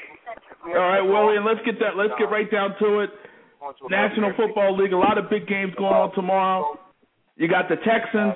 Uh, you got the Falcons. The two best teams in their specific conferences, in their respective conferences, I should say. You look at those two teams. Are they the two best teams in the league? So uh, The Texans and the Falcons? Yes. No, the Falcons just got beat, and the Texans got beat soundly in New England. So I can't say the Texans are the best team. I say New England's better. New England just punished the Texans. So you look at it now. I mean, the Falcons have the best record in the NFC. Texans best record in the AFC. got a friend. I, I, am in I don't think they're scaring anybody at this point. They're not the two best teams. Right. Right. Uh, what's And I kind of think got we- beat, we've seen kind that. of got beat handily at, at, at uh, uh, what's kind of got beat handily at at at uh, at uh, at, uh, at, at uh, Carolina too. Right, right. I mean, you, you're talking about a team that got beat up by the Carolina Panthers, and then you're looking at this Texan team who got beat up by the New England Patriots. And I mean, the Texans as a whole, you look at that team, you look at what they've been doing on the defensive side of football. It really has not been that good. I mean, teams are scoring points against this defense, and that once formidable Texans defense has some holes at this point. You mean it? I, I just think they both got a lot to prove. Uh, the Texans have never been there. Atlanta does this. Uh, Atlanta's done this before. So, uh, so, so, so, uh, so the thing is, the thing is, we don't know. We don't know what. We don't know what Atlanta's going to be able to do late in the season, and uh, you know, like I said, I it's left to be seen what both teams are going to be able to do uh, come come playoff time. And Willie, we look at the NFC East now. It's it's nip and tuck there. You got the Giants at eight and five. You got the Redskins at seven and six, and the Cowboys at seven and six. You look at the NFC East at this point. To me, I think the Redskins are actually going to win the NFC East, and I'm basing that on schedule. The Giants at this point, the Giants have to play the Falcons tomorrow in Atlanta, and then they go to Baltimore the week after that. To me, schedule is going to dictate who wins the NFC East, and I think the Washington Redskins are going to win the NFC East. But how you see the NFC East playing out? Um, I, I I think I agree with you. I think I agree with you. The Washington Redskins have the best road to win the NFC East. I just hope RG three stays healthy and doesn't hurt himself. I mean, I I just would hope, you know, he stay, he stays he stays healthy. Right. And and if he's questionable for tomorrow, he may not play tomorrow against the Cleveland Browns, but Kirk Cousins maybe he can step in and work some magic like he did last week. And I look at the Cowboys, I mean they get they have Pittsburgh tomorrow at home and they have New Orleans again at home and they play the Redskins the last week of the season. I think that last week of the season, week 17, Denver, uh, not Denver, Washington against Dallas is going to tell us all we need to know about the NFC East. I think that game is going to be for the NFC East. I don't think the Giants make the playoffs. Um, it's gonna be tough for the Giants making the playoffs, and uh, you know they got a tough schedule. But uh, I don't know, man. The, the Giants have always proven to you that they they they always come up big, late, you know, late in the year. So um, uh, you never can count them out. They've got a lot of experience. Definitely, and we'll see what what happens tomorrow as they play the Falcons. I don't think they can beat the Falcons tomorrow in the Georgia Dome. Falcons coming off that tough playoff loss against the Giants last year, and also the Falcons coming off a bad loss. I think you got to favor the Falcons tomorrow. And, and Willie, also tomorrow, big game, Broncos, your Broncos against the Baltimore Ravens. You- You've been you've been touting these Broncos over the past few weeks. I'm not a believer, but tomorrow is going to tell me some things. Tomorrow i- is will the Broncos make me a believer tomorrow and beat the Ravens, Willie? Uh, I think they will. I think they will. I think the Baltimore a convincing a convincing win will will make will make you a believer. and I and I think I think that uh, I think that this is a game, a statement game for them to show everybody what they can do. So you believe the Broncos will go into Baltimore tomorrow and beat the Ravens? Yes, I believe that. Okay, we'll see. We'll see. It's going to tell us a lot about the Broncos, how real they are, how real are the Denver Broncos, and I think we'll find out a lot tomorrow. Willie, you are in New Orleans, and the Saints bounty scandal on some level is finally over. Roger Goodell, uh, Paul Tagliabue, excuse me, came down with his findings. He agreed with Roger Goodell that something may have happened, well, Roger but he also said he that got Tagliabue to do it. right, he got Tagliabue to do it, and he basically said Tagliabue that things did happen, but he feels like the organization should get punished, not the players. Do you agree with his findings? His decision? I I I I, I agree. I agree that um, I agree. I agree that they, they, they, they need to be vacated. I think it, I think the suspensions were a little bit too harsh, and uh, and uh, and that and that, that, that it shouldn't have took this long. But it is what it is now. Now now that now that it's now that it's over, you know, at least they can go in and play football. The season's over with. They won't make the playoff. Right. They won't make the playoffs, but you know it's still gonna be a tough, tough deal. But at least they get to get the get the deal, you know, get get the deal, have a finish the season off with a positive note, and it's over with. Right. I mean, it, it just it just went on too long, and just it was drawn out too long, and it, I'm just glad that is officially officially over at this point. We're talking to Hall of Famer Willie Roaf, and Willie, tomorrow you're going to be honored halftime of the Saints Buccaneers game, and they're going to honor you making to, making the Hall of Fame. Talk about this honor and talk about how excited you are for tomorrow. Oh man, I'm looking so excited to it for it, and uh, you know, it's is an unbelievable honor, and uh, they do a special thing at halftime now, so they kind of switched it up. They kind of Okay. switched it up, and uh, it's gonna be be a great thing. It, it sounds like it. I mean, you're going to be honored by the organization and, and honored for for making the Hall of Fame. This is a great year for Willie Roaf. I mean, this is a big time year for you, man. You've been honored in a lot of different places right now, and uh, you're going to be honored tomorrow by the Saints. And Willie, we, we heard the situation last week uh, with Josh Brent of the Dallas Cowboys and and the unfortunate situation, and uh, he was uh, driving while intoxicated, and ultimately he got into a car accident, killed his friend Jerry Brown, and you look at that particular situation, man, and and you know you, you got Commissioner Goodell coming out now and saying maybe things could be done by the league to to stop this these things from happening. What could be done by the league? Can the league really do anything about like? Uh, can the re- excuse me? Can the league do something about this? Really? Well, I mean, I mean, it's a tragic situation. I mean, the league's doing everything they can do. I mean, you, it's hard to stop a kid from getting in the car when he's been drinking dri- drinking too much and, and, and driving. How can the league stop anything? You know, but you know, if he does come back next year, then they'll probably they might suspend him for the year. I mean, he killed his killed his killed his teammates. I mean, the only thing they can do is, is uh, Hello. so? I think Willie's phone's breaking up. Think we lost him. Hello?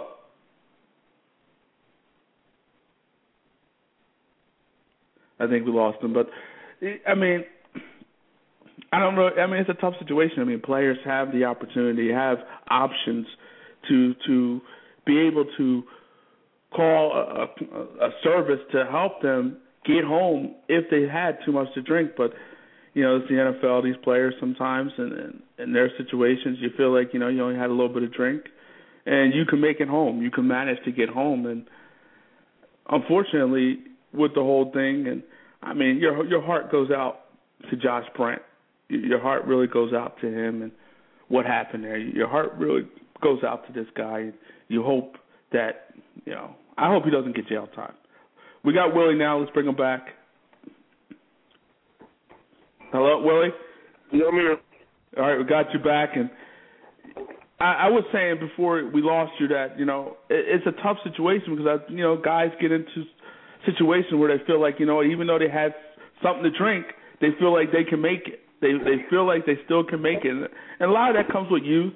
I mean, it comes with being young and and being dumb and feel like you can do anything. Yeah, you, you know, and, and the commissioner has no control over that. You know, you have a situation where you have a young guy that's going and drinking, and and and and um, and um, and uh, you know, you can't stop a guy from driving. I mean, obviously he should have called a taxi. I mean, he knew he drank too much, and he knows the situation he had in college. But to Roger Goodell's credit with the league, it's been a pretty clean year until this incident that happened with Kansas City and the deal with the, the deal that happened in Kansas City and the other situation that happened in Dallas, it's been a pretty clean year. You know, you haven't Yeah. had a lot of incidents around the league, uh, uh, and it's been a clean year uh, this year in the NFL. So to Roger Goodell's credit, it's been, you know, it hasn't been a lot of stuff going on this year. Maybe a little bit of stuff in the off season, but like I said, it's been a pretty good year this year. And Willie, each and every week we like to get your top five, the top best, the top five best teams in the league. Who are the top five best teams in the league at this point in the season? Uh, I got right now my top five. I got the New England Patriots. Okay. I've got the uh, Denver Broncos at number two. I've got right. the Green Bay Packers at number three. I've got the uh, uh, I don't have I got the 49ers at number four, and Mhm. I've got the uh, I've got the uh, the um, maybe Houston at number five. So you don't have the Atlanta Falcons in your top five anymore. I I don't. I don't think the Atlanta Falcons are for real. Eleven and two. I mean, this team has has some uh, explosive I weapons mean, on they the got to get home side. field. They got to get home field.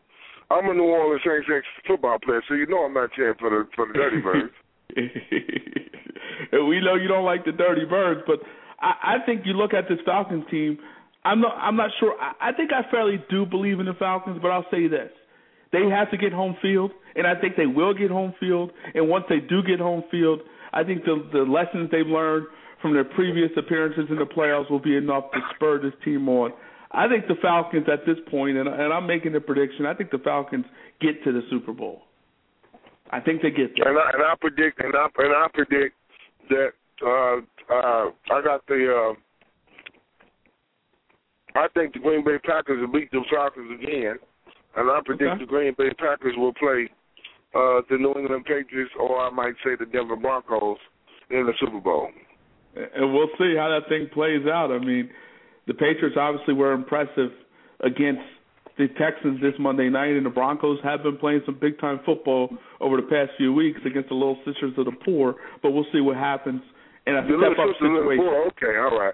When, when they go to Baltimore, when when Peyton Manning goes to Baltimore and puts a spanking on those Baltimore Ravens with all those guys with the torn triceps and biceps, then we then we'll, we'll, we'll see. Then you'll see what's gonna happen. We will definitely see the tries and the buys are a little, little, little messed up for the Ravens right now. But I like the Ravens to win tomorrow. I, I think the Ravens. You think the Ravens are gonna win tomorrow against the I think the Ravens will win with Ray Lewis tomorrow. out and with I Terrell think the Suggs Ravens with a torn tricep? I think the Ravens will win tomorrow. This is a team that has been struggling of late, but this is a big spot for them. This is a big spot for them, and this is a big football game for them because they're battling for seeding in the AFC. So this is a big, big football game. So for, right now, right now, who's playing better ball than the New England Patriots, though?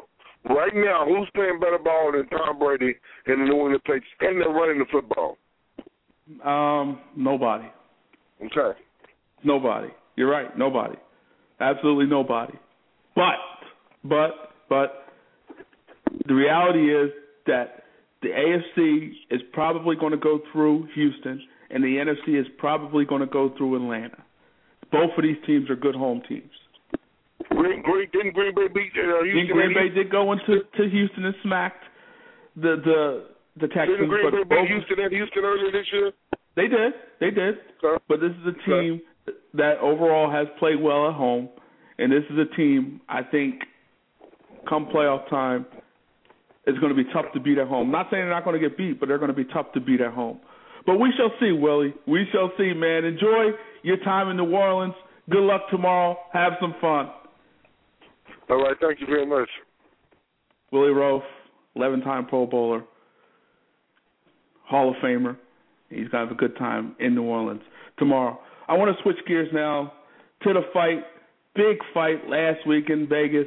Pacquiao Marquez. We got to talk about it. We got to talk about with our guy, BoxingScene.com writer, the one, the only, Cliff Rold. Cliff, how are you, sir? Hey, Paul. How you doing, buddy? Doing well. Thanks for joining us.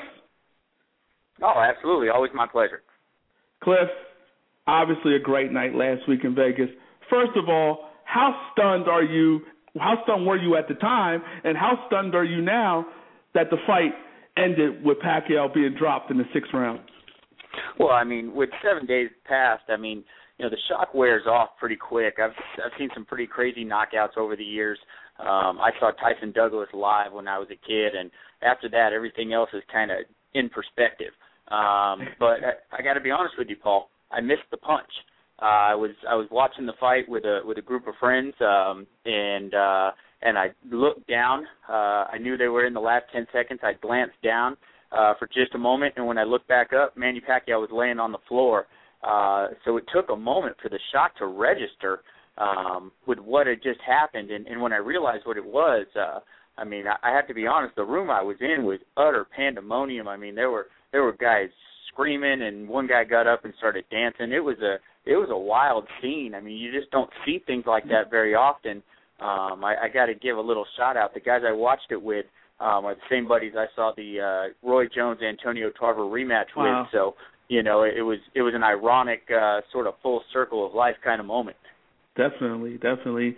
And, and let's look at the fight. I mean, you saw the fight fifth round. It seemed Pacquiao was taking control of the fight, and at that point, you got the sense that Pacquiao could actually stop Marquez at that point. Oh yeah, I mean, in the fifth round, when he hit him with that right hook, and you saw Marquez's legs buckle, and you saw Pacquiao jump on him, and then you saw the exchanges through the last minute of the round. It seemed like the momentum in that fight had shifted, and going and and you know Pacquiao was uh, the sixth round was close, but it appeared that Pacquiao had won the sixth was on the verge of winning the sixth round as well. I mean, he may have won four or five of the first six rounds, uh, you know, outside of the third round where he was knocked down. So, in some sense, in a technical sense, Pacquiao may have been having his best fight against Marquez maybe since their first encounter. And then, you know, it didn't matter. that one shot made it all go away. What a what a beautiful punch. It was beautiful. And Freddie Roach said that Pacquiao was in charge, but he got a little care- careless, I should say. Was that the case? Um, probably. I mean, he he he. You you you see if you watch it again. I mean, he he he double feints off of the right, and then he he takes a lunge forward, and he did all of that. It, it's a very typical Manny move, but he never picked the right hand up. Uh, left him wide open for the shot. He came in square. Uh, Marquez had the angle on him, and and he threw the perfect punch. He threw the sort of punch that that fighters wait their whole life to land. Very few get to land that very perfect punch. Um, I mean, that one's up there with Ray Robinson uh, in the second fight with Gene Fullmer, Bob Foster doing, you know, Dick Tiger. It's up there with Tommy Hearns laying out Roberto Duran like a statue. I mean, it was just, it was a perfect punch. And the thing that really makes it special is that Pacquiao was fighting so well up to that point in the fight. Both men were. They were fighting extremely well. It was a, it was an excellent fight. And so it wasn't like the third fight where, you know, regardless of who you thought won, there were a lot of you know, Manny was going through marital problems and there were issues of focus. You know, Marquez beat Manny Pacquiao on a Manny Pacquiao night, and that was fantastic. And much has been made before the fight about the physique of Juan Manuel Marquez. His drug test did come back negative, but his body does look much different than it did the first time he fought at this weight limit against May against Mayweather a couple years back. Marquez dropped Pacquiao twice in this fight, and something he didn't do the first three fights. What are your thoughts on the physique and the power of Marquez at this point? I don't like to speculate on those things. I don't have any evidence to the contrary. All you have is your analysis on the fight. Um, you know, until boxing gets in a better place, until all of sports really gets in a better place with how they're testing athletes, I think it's unfair to speculate on people that otherwise have tests come back, you know, fair. Right. Now, what you might speculate on privately is fine, but you know, I, I think if you watch the first three fights, Manny Pacquiao was rocked by right hands in all of them. In the second fight, he almost got dropped. Um, in the third fight, there were moments where he was stunned by right hands. He was backed off by right hands in the first fight. You know, chalk it up to you. You can chalk it up just as much to uh, age. You know, he's older now. Um, he's more stationary. Uh, both guys are heavier, so you know you're talking about you know 20 20 pounds more more uh, more force behind what they're throwing than when they were at 126 pounds. Um, I know that's not that's not the answer. Some people are, are going to come up come away with, um, but I, I think that you know the the knockdown in the third round was a pretty standard knockdown. He caught him with a flush right hand on the temple, um, and he caught him clean. And you know the punch he hit him with in the sixth round was as good a punch as you can throw. It was a, a perfectly leveraged six inch Right. punch. Um, and you know that sort of shot can land. You know I, I don't think you can necessarily you know chalk that up to anything other than just this being boxing. Sometimes And where does you're gonna, Sometimes you're going to run into a concussive shot. Oh, sorry, sorry, Paul. No, go ahead, go ahead. No, I was saying sometimes you just run into a concussive shot. Right, and and he ran into something. He ran into a, a big time shot, and he laid flat on his face. And what's next for Pacquiao? You got Bernard Hopkins saying that he believes Pacquiao should sit out a year after this type of knockout. Should Pacquiao take a tune-up fight, or should he go right after Marquez again for a fifth time? No, I don't think so at all. Look, great fighters, and and let's not let's not lose focus here. What happened last Saturday night was a, a showdown, uh, an absolute gun. It was a gunslinger battle between two of the best fighters that you are ever going to see in your lifetime. You know, I, I don't know where they rank exactly, but when you talk about the history of boxing, Juan Manuel Marquez and Manny Pacquiao are going to be in discussions. You know, Marquez is going to be in discussion with the greatest Mexicans. Manny Pacquiao is already probably the greatest Asian fighter that ever lived. You know, he's one of the greatest scale jumpers of all time. Um, you know, that I, I think when you're talking about great fighters, you know, you look at at the aftermath of these sort of knockouts. Sometimes these knockouts are, you know, it's it's a mentality issue. Can he come back mentally from it? Probably. Um, you know, can he come back physically? I think the physical toll of a shot like that is sometimes not as bad as a prolonged beating. You look at a fight like Felix Trinidad and Fernando Vargas. Vargas never took a shot well again after that because he took lots of shots. He, he he was concussed in the first round and then took 11 more rounds of punishment. This was one shot, um, and the third round shot was heavy too. But he didn't take a ton of punishment. He just got laid out. You look at the aftermath of the Dick Tiger Bob Foster fight. Dick Tiger came back in his next fight, came off the floor twice, won the fight of the year against Frankie DePaula, and in his very next fight, he beat Nino Benvenuti, who was either still middleweight champion or just off of the middleweight championship, you know, before he, he eventually faded away and, and lost his last fight to Emil Griffith. Roberto Duran never got stopped again like that after Tommy Hearns. Took a couple tune-up fights, had a war with Robbie Sims that he lost as he more because he wasn't in great shape, and still had enough to come back and beat Iran Barkley, who was a monster middleweight. You know, I just I, I think great fighters are great fighters. He should take a vacation.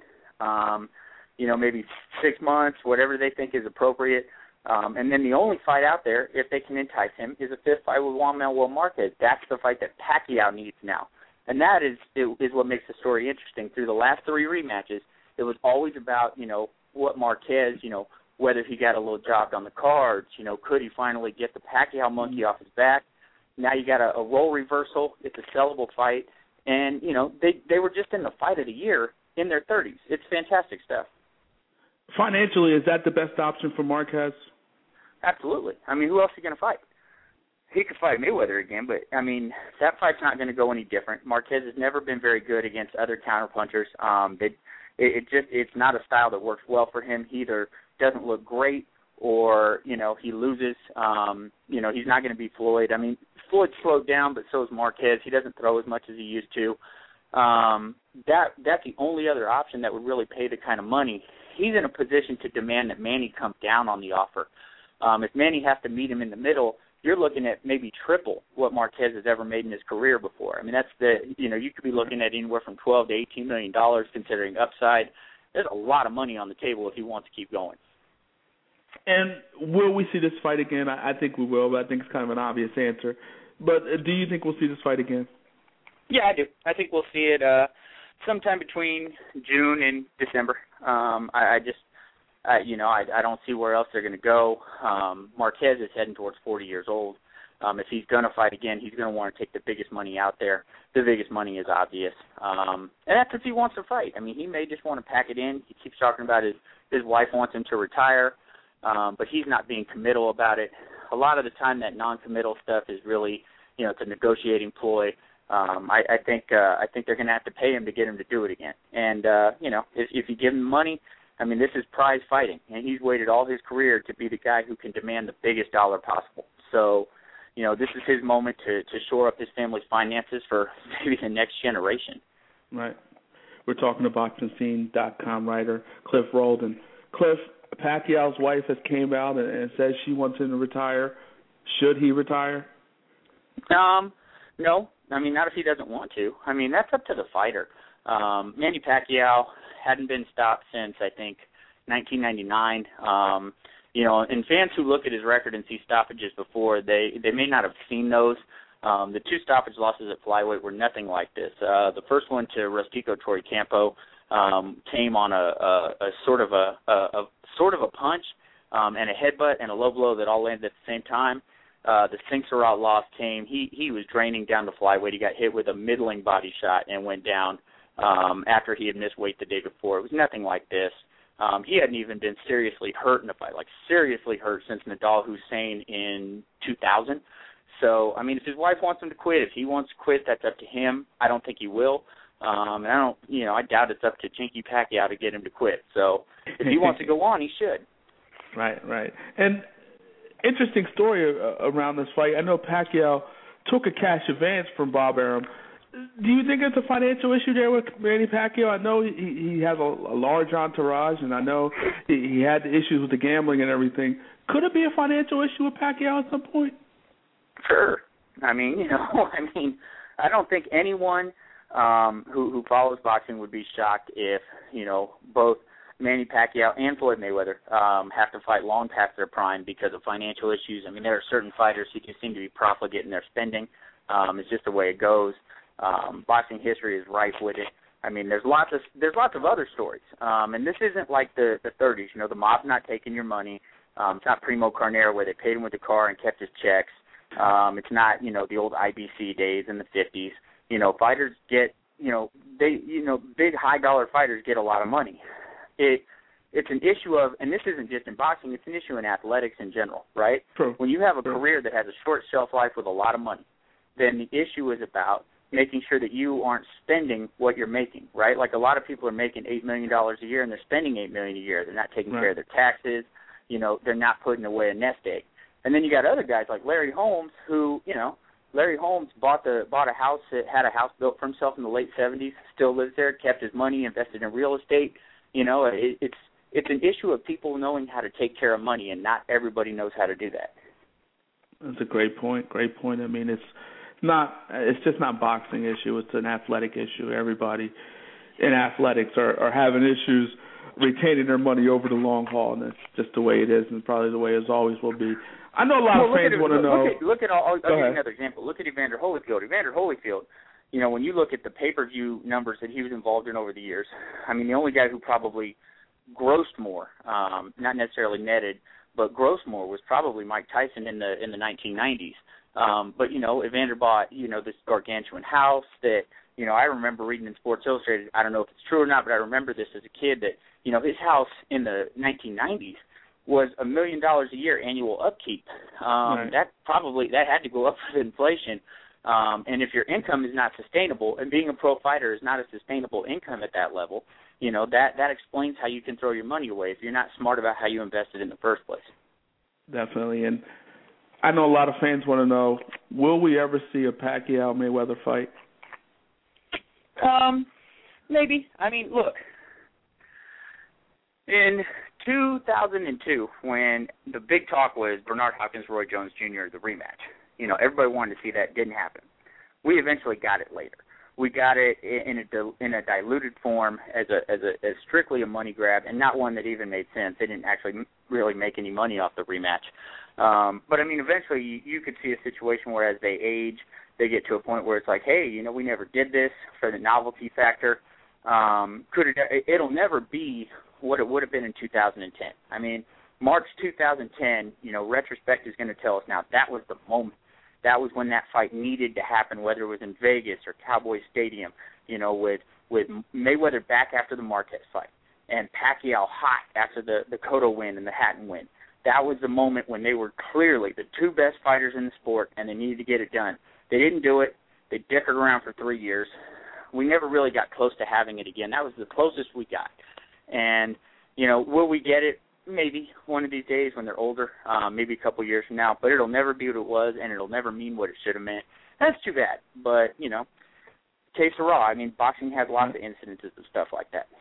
And so, and so maybe they'll get it on a couple of years from now when they actually need the money. Yeah. we'll see. And Miguel Cotto, a couple of weeks back, he lost to Austin Trout. Where does Cotto go from here? Does he get Canelo? Where does Cotto go? I wouldn't be surprised if he uh, if he fought Canelo. Although you know some of the scuttlebutt now has maybe Floyd fighting Canelo in May. Um, if not in May, then in September. Um, you know, I don't think we're going to get Canelo and Austin Trout. That's a shame. I had the privilege of being able to cover uh, Cotto and Trout up at the Garden. I really, uh, you know, it was an excellent fight. Um, scorecards were a little wide, um, but Austin Trout put on a great performance. He seems like a quality young man, you know, a, a real asset to the sport, credit to the sport. Um, I'd like to see him get some opportunities, but you know, it's going to take time for him. He's got good management, so his opportunities will come. Cotto, I mean, he's getting to the point where I mean, he he swells really easy. Um, you know, he's got a few fights left in him. If he can get a Canelo, that makes sense. It's a big money fight still. Um, but I mean, I, I think we're seeing the back end of, of of Cotto's career right now. And Floyd talked to Floyd Mayweather came out and said he was going to fight two times in 2013. Does he actually fight two times in 2013? Probably. Uh, It wouldn't surprise me at all. I mean, I think we would have seen him twice this year if not for you know his uh his his jail sentence. Um, you know that kind of threw off his timetable. Um, but I, I think you'll see him twice next year. I don't see why not. I mean, you, you're you're talking about massive amounts of money. Um, he's talked about fighting until he's 37. Um, you know, I, I see no reason why we wouldn't see him twice. If we do, I mean, could we see Canelo first? Would it be Robert Guerrero? I, I think that remains to be determined. Um, but I, I think you will see Floyd twice next year. Now, Cliff, talk about some of the great things going on at BoxingScene.com.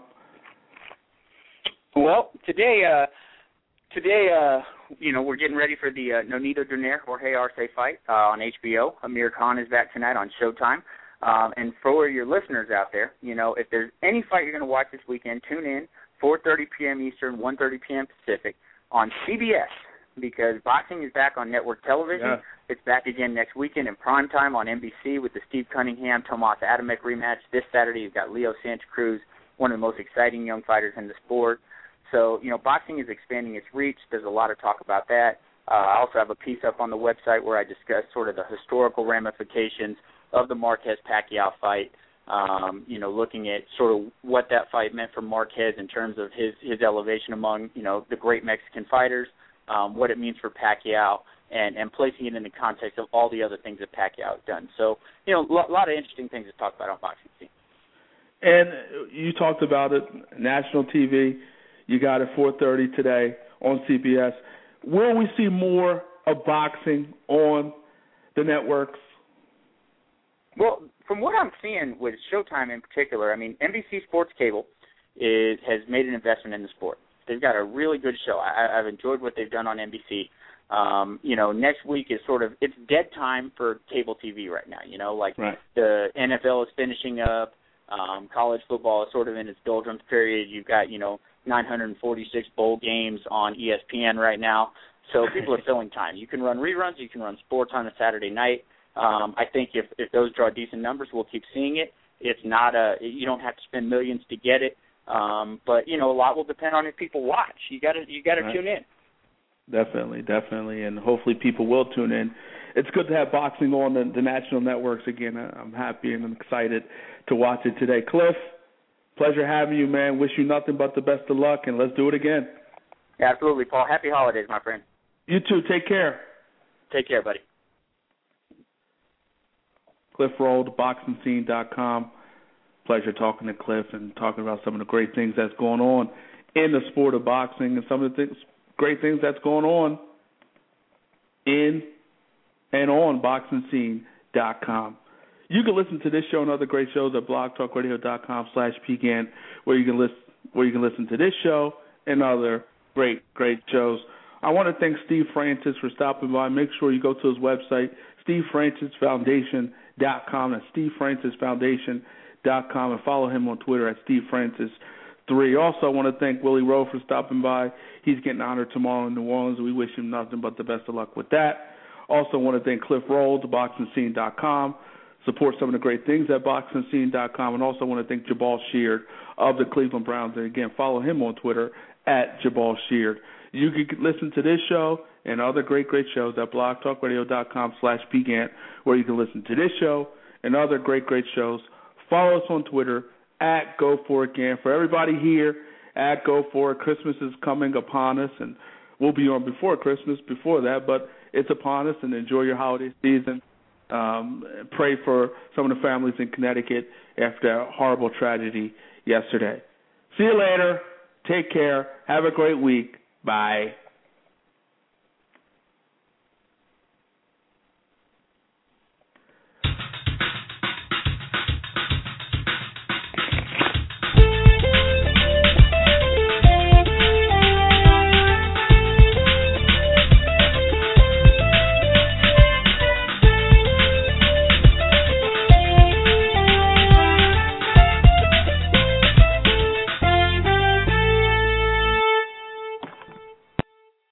Ryan here, and I have a question for you. What do you do when you win? Like, are you a fist pumper? A woohooer, a hand clapper, a high fiver. I kind of like the high five, but if you want to hone in on those winning moves, check out Chumba Casino. At ChumbaCasino.com, choose from hundreds of social casino style games for your chance to redeem serious cash prizes. There are new game releases weekly, plus free daily bonuses. So don't wait. Start having the most fun ever at ChumbaCasino.com. No purchase necessary. Group. Void were prohibited by law. See terms and conditions. 18 plus.